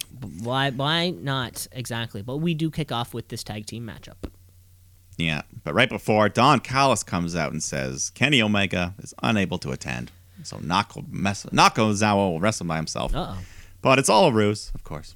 So Kenny appears, he attacks. Uh, yeah, the match was fine. Nothing uh, too crazy because eventually I think Ome- Omega just had enough. He just leaves Nakazawa on his own. So he gets double teamed, and Mox and Eddie hit the old half and half suplex lariat combo to get the win. That's great. Uh, yeah. Uh, and then afterwards, the Young Bucks come out on the ramp, but it's all a distraction because the Good Brothers slide in, attack from behind, and they beat everyone down, and then they hoist Eddie up on Omega's shoulders so he can hit the one winged angel. That was not good. Yeah, I guess uh, you know, I, I mean, Omega is our cowardly heel. He evades as much contact as possible before the six on two beatdown of our baby faces. Uh, yeah, yeah, I don't care about the Good Brothers. Is that just me? Yeah, they don't seem like much of anything. like right their now. presence on All Elite Wrestling television is like I don't want to say nothing, but I don't know. At least seeing Matt Jackson in a funny outfit take off his shoes to give a super kick, like that's something. Yeah. Yeah, I don't know. Mm-hmm. Uh, but let's go to Cody Rhodes taking on QT Marshall. Uh, yeah, let's just get it over with. Cody takes off his belt and he's ready to smack QT with it, but the ref stops him, takes it away. But then QT grabs his own belt and slaps Cody with it. Uh, but the ref doesn't call for DQ. He just says, hey, and throws the belt away. The old switcheroo? Is that what the old switcheroo is? Well, I mean, the ref saw it. He didn't DQ him, so It's bizarre, man. I don't know. Anyways, and then later on, QT shoves Arn Anderson, and then Arn punches QT right in the face, right in front of the ref. then he starts grinding Marshall's head into the ring post. Uh, but still no disqualification. They just get a team of refs to restrain Arn and take him out. so this is, I mean, I complained about disqualifications, but there's got to be some rules here, folks. Yeah, feels a Uh, bit all over the place, and you know, I mean, AEW uh, officiating is classically confusing. Uh, JR calls him out a lot. yeah. Like, well, god damn, it's a tag match. Yeah, wh- yeah. Whether it, I think uh, actually during that uh, that intro tag match that we had, Jr. asks uh, Tony Schiavone if it is a tornado, a Texas tornado tag, because the ref's doing nothing and Omega and Nakazawa are in there just doing whatever the fuck Yeah. they want. Yeah, no, it's funny. But uh anyways, uh we get back into the ring. QT hits Cody with a crossroads for a two count. And then uh, a great sequence here when both men are going for tombstone pile drivers and they just keep flipping over one another reversing it three times in a row before Cody, Cody finally hits the tombstone. That was cool. That should have been the finish for me. No one should kick out. of it. Felt like it. They kept doing that, like, but like you know, flipping over each other eventually Yeah. to get it. But And I mean, a tombstone from Cody, that's a pretty rare sight to see. But, uh, anyways, then he hits the crossroads, and QT kicks out of that. I wasn't expecting that. Uh, but then Cody pulls out his final move, the figure four leg lock. And then he started to bleed near his eye. I don't even know where that I came missed from. that. There was a lot of blood this week that I missed. yeah. I mean, a lot was intentional, but a lot of it was accidental. I swear, but, I, uh, bl- I swear, matter. I blink and I just missed it. Uh, but he got the submission win here. So Cody wins. And then afterwards, that Anthony Ogogo comes out, hits Cody with the one punch to the body, the bolo shot. And then he lays the Union Jack flag over top of him. Who has to be a fighter at this point, right? He has Yeah. to be. I think they said bronze medal Olympic. Okay, boxer. yeah, yeah. Um, so yeah, But you know, uh, yeah, they're really putting over that punch. and really, really putting over Ogogo, Cody Rhodes and his feud with his former factory. Um, but it feels weird that he beat the leader right out of the gate, and now maybe he's taken on like the, you know, the ri- yeah, promising I thought, Brit. uh, I mean, they let Co- uh, they let QT kick out of a crossroads. I thought, okay, why not go all the way? Let him win the match, or because now he lost and it's kind of all. Bit of a weird choice, but I got to say, I was, uh, I think, at least kind of surprised by QT Marshall's. uh, I, I feel like I never, we never watch him. We never really. Think Yeah, the match was too better much. than I thought it would Yeah, be. match was better than I thought it would be, which I think you know is says it says is saying something, which is great. Yeah, yeah. Uh, then we go to Scorpio Sky and Ethan Page. They're being interviewed up in the rafters when Darby Allin attacks them and just starts jumping off of everything, climbing off the walls. Uh, but he's outnumbered. They beat him down, and then they throw him down a flight of concrete stairs. There's no faking that bump. He just took it. He took it. He took it. He took it throughout the entire commercial break. He was sitting there recovering while we were paying picture in Yeah. picture. And I'm glad I got the the feed with commercials because it'll come into a very important play in the main event. yeah, it does come into play because, of course, I don't. Th- yeah, Tony Khan didn't pay for uh, the commercial break list. Um, yeah, I I think all eyes are on Scorpio Sky right now for kind of can he be the one to dethrone, uh, Yeah. whatever his name is. You know what his name is. Yeah, Darby. There, Darby Allin. Uh, there you I mean, it. he did because it was. uh, It's almost been completely forgotten when he won. He won that brass ring match, right? And then he lost his title shot the next week. Yes, yeah, I know. I do. Uh, I yeah, I, I guess I do recall that. But yeah, The giant gold Cheerio. Right. That's what it was. It's such a weird. Ch- well, I mean, what do you choose when you uh, I don't know. they just love giant props. love props over there at uh, at All Elite Wrestling? Uh, but then we go to the women's action. Dr. Britt Baker, DMD, taking on Julia Hart, who has no association with the Hart family. So, kind Oh, okay, you know, you, th- you think you'd pick a different name. You think in if you're yeah, world. it's like there's a few names uh, like Mysterio and Hart and. Yeah. Guerrero. There's a few uh, that you just Yeah, a few just like legendary family names that you think. Yeah, that hey, whatever. I mean, it could. I mean, it, you know, unless it's your real name, then maybe it's like, ah, okay, fine. Yeah, I haven't looked into it. It could be, but even then, a lot of wrestlers don't use their real name. No, I'm pretty sure uh, the Hart family has a legacy contract with WWE. It's just like they all, they're just allowed to keep using the whole family. Yeah. Um. Well, we also find out that it's official. If we didn't already know, Britt Baker taking on Hikaru Shida for the title at Double or Nothing.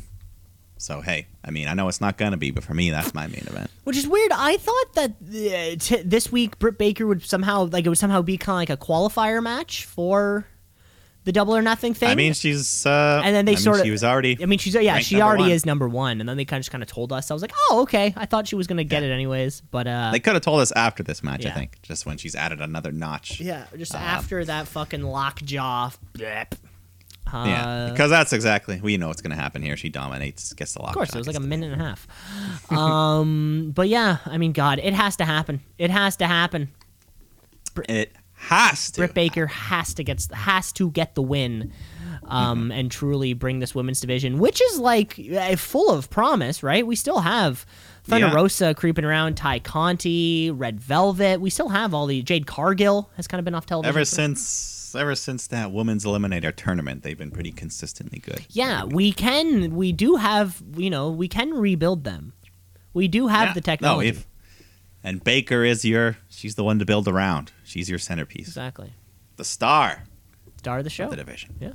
You know, who's gonna pop up on Jimmy Fallon, Hikaru Shida or Britt Baker? Oh, Britt Baker. Exactly. Uh, fatal four way tag match here. We got Varsity Blondes, Jurassic Express, SCU, and the acclaimed.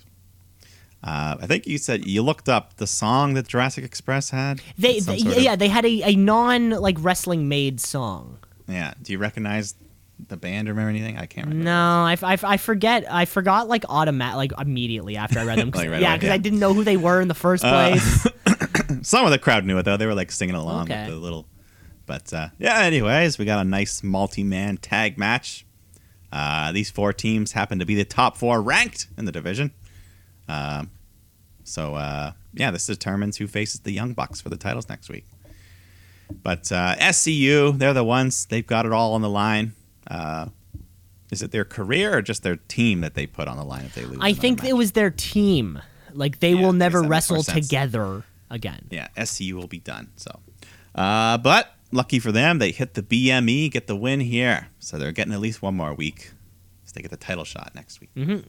Well, yeah, the big title shot that we were kind of uh, yeah that we were built working towards. Yeah, it's that or nothing. Yeah. Uh, then we bring out Tony Schiavone, and he, he gets his guest Kenny Omega because they're here to make an announcement regarding the AEW World Title match at Double or Nothing.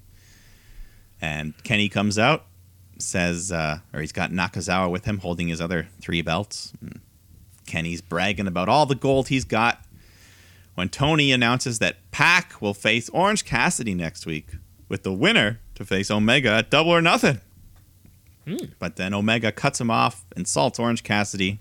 So Cassidy comes out, but Kenny just insults him some more, takes his sunglasses off his head, and puts them on Nakazawa. And they just talk more trash and leave. It was the first, But, uh, which so the first time that we saw uh, those Impact and TNA championships, he doesn't bring out Mm-hmm. that AAA belt either. So that was nice to see. Yeah, nice to see them all on TV.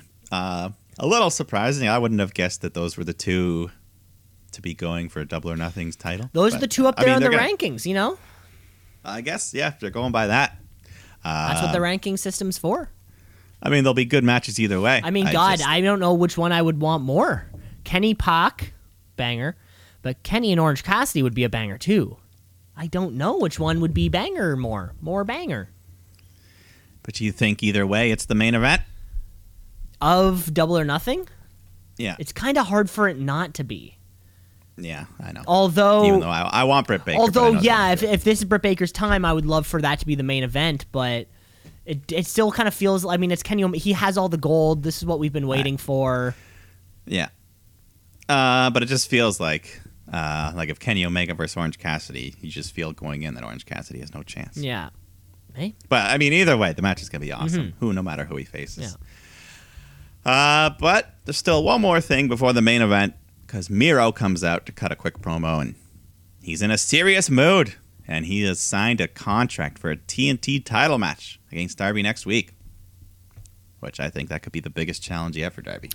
Yeah, I mean, I, you know, he, he won't be fully healed. He was just thrown down a set of concrete stairs. He's going to be uh, kind of coupling, coming into this a little hobbled. I mean, there's a chance Miro walks away with this Miro is a wrecking ball. now that he's on a yeah, he's abandoned the video game stuff. He's he's focused. Um, but Darby Allin, though, I don't know. He's been such a great champion, bringing us through this era, this time where like he's the only belt that's been on the line for the past months. I mean, uh, Yeah, Hikaru. Shida's been nothing. I mean, the the Bucks don't really they're not involved in the tag scene because they're more involved in this kind of larger schemed thing. And Kenny has had a few title defenses. I mean, Darby is really carrying the championship legacy of all elite wrestling. Yeah, certainly right now. Mm-hmm. But let's get to it. It's time for Blood and Guts. Uh, we got the double cage, of course, the double cell structure. Uh, yeah, roof on the top. Uh, both uh, yeah, the match starts. Two men in the ring, five minutes, and then after that, someone comes in, and then two minutes in between each entrance. Uh, the Pinnacle, they won the parlay, so they have the advantage of coming out first. And the match doesn't start till everyone's in the ring, and at that point, it can only be won by submit or surrender. So let's get this thing going. Uh, yeah, the inner circle, they come out. They got their matching uh, prison gear jumpsuits on. Which I Uh, didn't get. I didn't under. I didn't get it. Are they doing a bit? I don't know. I guess they just thought it looked cool. Okay. I was. I thought I But, wasn't uh, sure if they were doing a bit because if they were, I no, didn't I get think it. it's just hey, let's match. but uh, yeah, Dax Harwood and Sammy Guevara start off the match, but we already knew Guevara. He volunteered himself, so. But these two, they started up real good. They come out hot. Sammy's fired up. Um, but yeah, the the one thing that's always kind of weird is like uh, the walls of the cage. They're not like fully. I don't know. They don't seem as weighted on the bottom as like the cell. Like when they climb onto them, it like moves out of it. It you really know? felt like it was moving. like it's loose. Yeah. It's like loose. it's it's kind of weird, but it's still solid enough. I mean, I guess it's all. Uh, it's all going to be different, you know. yeah. And there's room between the cage and the ropes, like we said. but not enough to walk around. It's just like an. There was like it's, a- It's like an. ex- on the one yeah, it's like an extended apron. Yeah, it's not even on every. Like the one side, there was like a little platform, but then the other side was like a crack you could fall down. Uh huh. Uh, anyways, it's a cool, cool looking structure. Mm-hmm. But uh, yeah, so Sammy just starts slamming Dax head into the wall of the cage multiple times, and it busts him open. We get our first blade job of the night, and uh, it's pretty good. He was covered red pretty quick. Oh my god! Then eventually, I eventually I couldn't tell who was who because there was so much. yeah, blood. everyone was just red by the end of this thing. But uh, five minutes go by, the next member's in. Uh, yeah, Sammy hits, or yeah, Shawn Spears comes in next. He's got his chair, uh, so Sammy's kind of against himself. Two guys here, and then Shawn Spears hits Guevara with a vicious chair shot right to the head, which I thought those were banned. I was, was that, that was either to the head or a very good. They they did a very good job. I don't know. There, there was at least one that was straight to the head in this match. There was a couple, but there, either way, I thought after the Cody incident they were kind of shying away. But I mean, it looked good if they was done safely. well, he is really the he is the chairman. we know what he's gonna do. He is the chairman. Uh, but then, luckily for Sammy, the clock ticks away, and Ortiz is in next, and uh, he's on fire. He's just chucking chairs at people.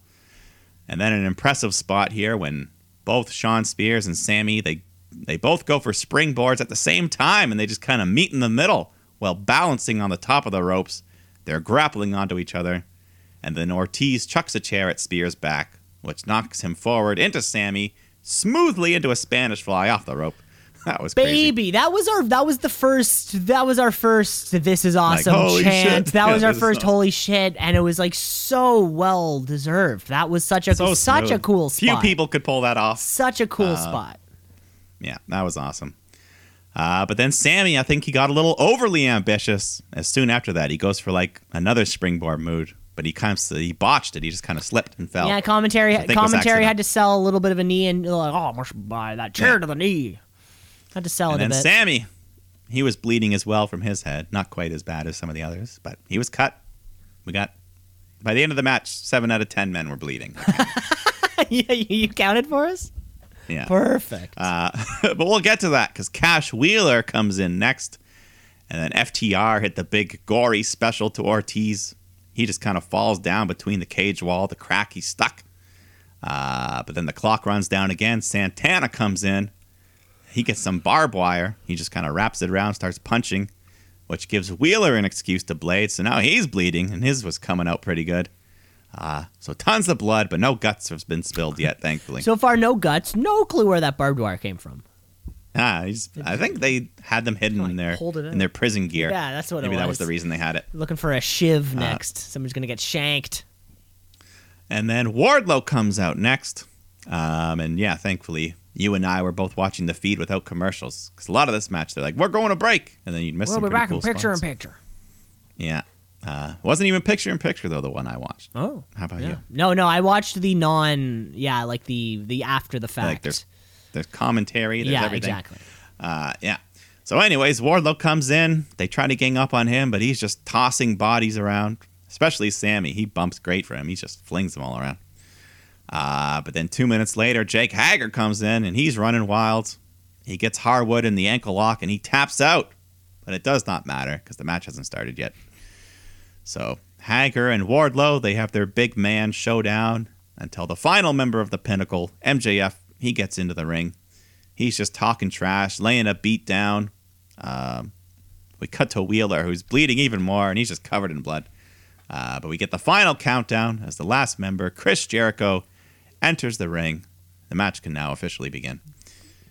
So uh, we get the big standoff, both teams kind of squaring off in each ring, and uh, yeah, interesting. Like we said, the the heels are wearing white and the faces are wearing black. Oh, yeah, that's a little weird. But Jericho's got that smile on his face that just lets me know how happy he is. So, Oh yeah, when they're singing Judas. he's- so he's selling it to me alone and himself. So everyone's in the match. This becomes a big brawl. Jericho's just swinging his bat around everywhere. Uh, Jericho and Shawn Spears climb up the wall of the cage. And then he just kind of shoves Spears' head, gets him stuck in the metal truss there for a minute. But uh, then FTR on the other side, they just start tearing away at the ring canvas, exposing the wood, the hard boards underneath. Um, and then Shawn Spears, he just starts unlocking the turnbuckle. They're just tearing this ring apart. Uh, but they're the ones who get beaten up, and Santana Ortiz get a hold of him and hit spike pile drivers onto the exposed wood with the assist of Sammy jumping off the broken rope to make it a triple pile driver. He almost slipped too. that Don't see those too. sketchy Don't see rope. those too often. Yeah, that was cool. Uh, and then a bit after, Sammy hits the coast to coast, kicking a chair right into Shawn Spears' face. And then Jericho grabs the the broken turnbuckle and nails MJF in the head with the steel part of it, which gives MJF the excuse to blade. So now he's bleeding. The ex- the Um, excuse, like he needed one. so he's bloody. Inner Circle holds him up. And then Ortiz pulls out a fork. And then he just starts gouging away at him like Abdullah the Butcher. No clue where that one came from. I think that was in the trunks. okay, well. that was in the trunks too. Got it. Yeah. Uh, yeah, so he's gouging him. Uh, Jericho hadn't bladed yet, but his tan was dripping off his face. I don't know if you can see that. So there's some brown little smudges Oh, coming that's down. funny. But, uh, that's funny. and then one scary spot in the match when uh, so the ring was all torn up, and Jake Hager comes running at Wardlow, who picks him up, and they kind of slip. Hager nearly gets dropped on his head. Because I think it was from that ring foam that was just kind of loosely on there. They kind of slipped. Oh, okay, I think I I must have missed that. Uh, I must have missed that one spot. Yeah. Well, thankfully everyone was okay, but right after they nail Wardlow in the head with a chair, and that one seemed like it was a, just right on the head. Boom. But anyways, we cut back outside the ring where Tully is starting to cause some trouble. He attacks the ref, steals the key, and opens the door to the cage. So MJF decides to go out the door, and then he scales up the side onto the roof. Uh, but then Jericho goes out after him, and he milks it. He milks it from the crowd. He's stopping. He's waiting for air, building up the anticipation as he's climbing up the, the cage to go after Maxwell. Uh, so at this point, you could hear stuff going on underneath, but I don't think we got another shot of what was going on in the ring. Not, Or not, just- yeah. No, we didn't. We did not. so both men on the roof now. MJF's begging for mercy. Jericho pounds away, locks him in the walls of Jericho, but MJF hits him with a low blow to escape. Uh, and then he puts Jericho in the salt of the earth, but Jericho won't tap out. So he works him over some more, pulls out the diamond ring, puts it on, and punches Jericho in the face with it. Which, uh, of course, now it's a time Jericho gets his little blade out. And this one you could really see on camera. He just quick little swipe, just a quick, just a quick one. yeah, I appreciate the effort. Uh, he's dripping blood. MJF yells at him. And then he looks over the edge of the cage as if to contemplate throwing Jericho off the top.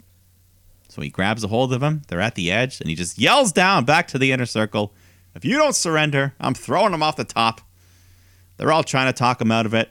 Uh, finally, Sammy says, We surrender! We surrender! So there you have it. The pinnacle have won the first ever Blood and Guts match. Sammy, But that's not the Sammy end, it? Guevara sa- saving his mentor just in time. Or so he thinks. Because afterwards, MJF picks up Jericho. And then he shoves him backwards off the roof of the cage as Jericho crashes through the stage. Which uh, Excalibur calls concrete, uh, but we can all clearly see it's a crash pad with some It's a crash pad to Some- look like it's metal, which I thought was pretty It cool. was, uh, it looked like it was yeah, like the but that like you know grate like thing. That's pretty Yeah, cool. I thought it looked not that good Oh, okay. though. The actual metal part. I don't know. But I mean the, the the bump was great. The crash, I just thought they could have done a bit better covering it up. Hmm. But either way, from the top of the bloody cage, MJF yells thank you and he celebrates as the medical staff attend to Jericho. But no, great match. They gave it all. Everybody gave it all. It was bloody, physically Bloody intense. The match Yeah. built. Uh, yeah, great performances out of everyone. Dax and Ca- Dax, a little bit. Dax and Cash, uh, were fantastic. They knew when to bump. You know when to kind of take a bump for like maximum efficiency of the match like that. Uh, Sammy Guevara, of course, our uh, steadfast, beloved babyface, um, with his guts and fearlessness. Yeah. I guess he was the guts in blood and guts. yeah, he he was he was the heart that pumped the blood to the guts. Uh, that being said, you know you're doing a big thing like this on television for the first time. There's gonna be some problems. I think with about uh, ten minutes left in the match, it became clear to me that they were they needed to kill time. Uh, I noticed that about you know kind of I kind of felt like to slow down a little bit. Um, yeah, and yeah, maybe that that spot off the top I thought was a lot of fun, and you know the bump was great.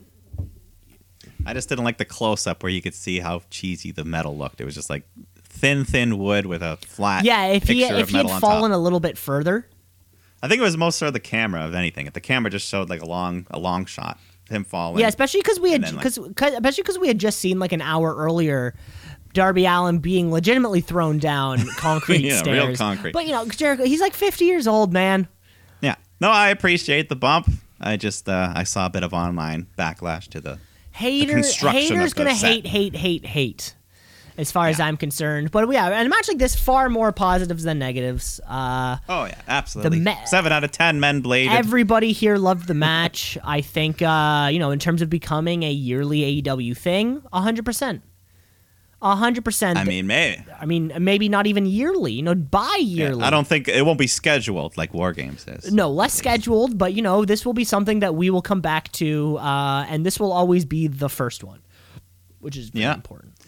Yeah, I mean, eventually they were they were supposed to be in it. You're gonna get one with Omega, Cody, the Bucks, Hangman. So I don't even know if they would want maybe, to. maybe with the. Dark Order, maybe Dark Order with Hangman. Exactly, you know, something uh, like that. You know, you can still kind of find five people and uh, throw them into something and make it uh, make it worthwhile. You know, like a Team Taz versus the Dark Order, or you you know, kind of build a bit of feud there or something like that. I mean, here we just we just booked it. Literally just booked it. that was it, though. That was our blood and guts. That was our AEW, and that was all of our wrestling action for the week. Yeah, I mean, for the most part, you got a lot of good matches this week. A lot of good stuff. Yeah, seriously was. A lot to pick from because of course we have to uh, crown a uh, brand new wrestler of the week. It's the wrestler of the week, of the week. Wrestler of the week, of the week, of the week. The wrestler of the week, of the week, of the week. Wrestler of the week, of the week, of the week. The wrestler of the week. Mike, I'm gonna kick it to you. All right. Uh, yeah, multiple good matches to choose from. Uh, but I'll just go with it. It's been a long time coming, and this week she's a double champ because I'm giving it to Candice LeRae and Indi Hartwell, the new women's tag champs and new wrestler of the week. The uh, the way The way, if you will. I like it. Might might also be the first time a uh, a women's tag team has had a name, or at least since the Kabuki Warriors.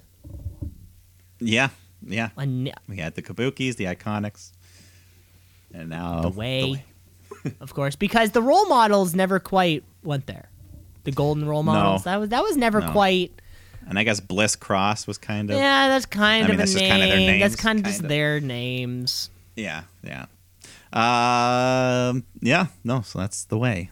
That's the way it goes. Yeah, that was that was uh congratulations for all of that. Uh my wrestler of the week, I'm going a little bit differently. Uh just because Mike there was too there was too much blood to not be drawn to blood and guts what we what we have been waiting for for over a year the match was a lot of fun it did not disappoint we do not get to see the large you know let's call it war games sure that's fine you still don't get to see it too often Every No. time we see a War Games match, we're always like, damn, I wish we saw more War Games matches. And we did. And Yeah. We got the AEW version. My wrestler of the week this week is going to none other than the demo god, Chris Jericho. I wish, uh, you know, leading. So it, wa- it was really funny. Original Blood and Guts, he was going to be heading up the uh, the biggest heel faction on the planet. Now, he's still in Blood and Guts, but he's the babyface. You can see it on it. You can see the smile. He's playing into it well. And God, I wish that I could fall back 20 feet when I'm 50 years old. Uh, that takes a lot of guts. There you have it.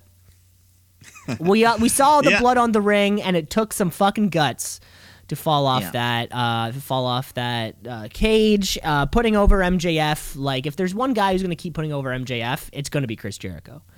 He's made a career in AEW of putting this kid over. And, uh, you know, he may be out for a little bit, but it's definitely not the last we've seen of the Demo God. You are the wrestler of the week. Sounds good. Good way to close out a good week of wrestling. It really was. It really was. Uh, yeah, that's all the time we have for the show this week, folks. Remember, tune in next week because we do have our backlash kind of predictions going on. We do have a an IWGP US title match on uh, on All Elite Wrestling next week. We got multiple title matches next so week. everyone's going to want to uh, tune back in for that. You can rate, review, like, and subscribe because the podcast is everywhere. And uh, that's all the time we have for the week. That's all, folks. Okay, Mike, you take care of yourself, and we'll talk to you later. See ya.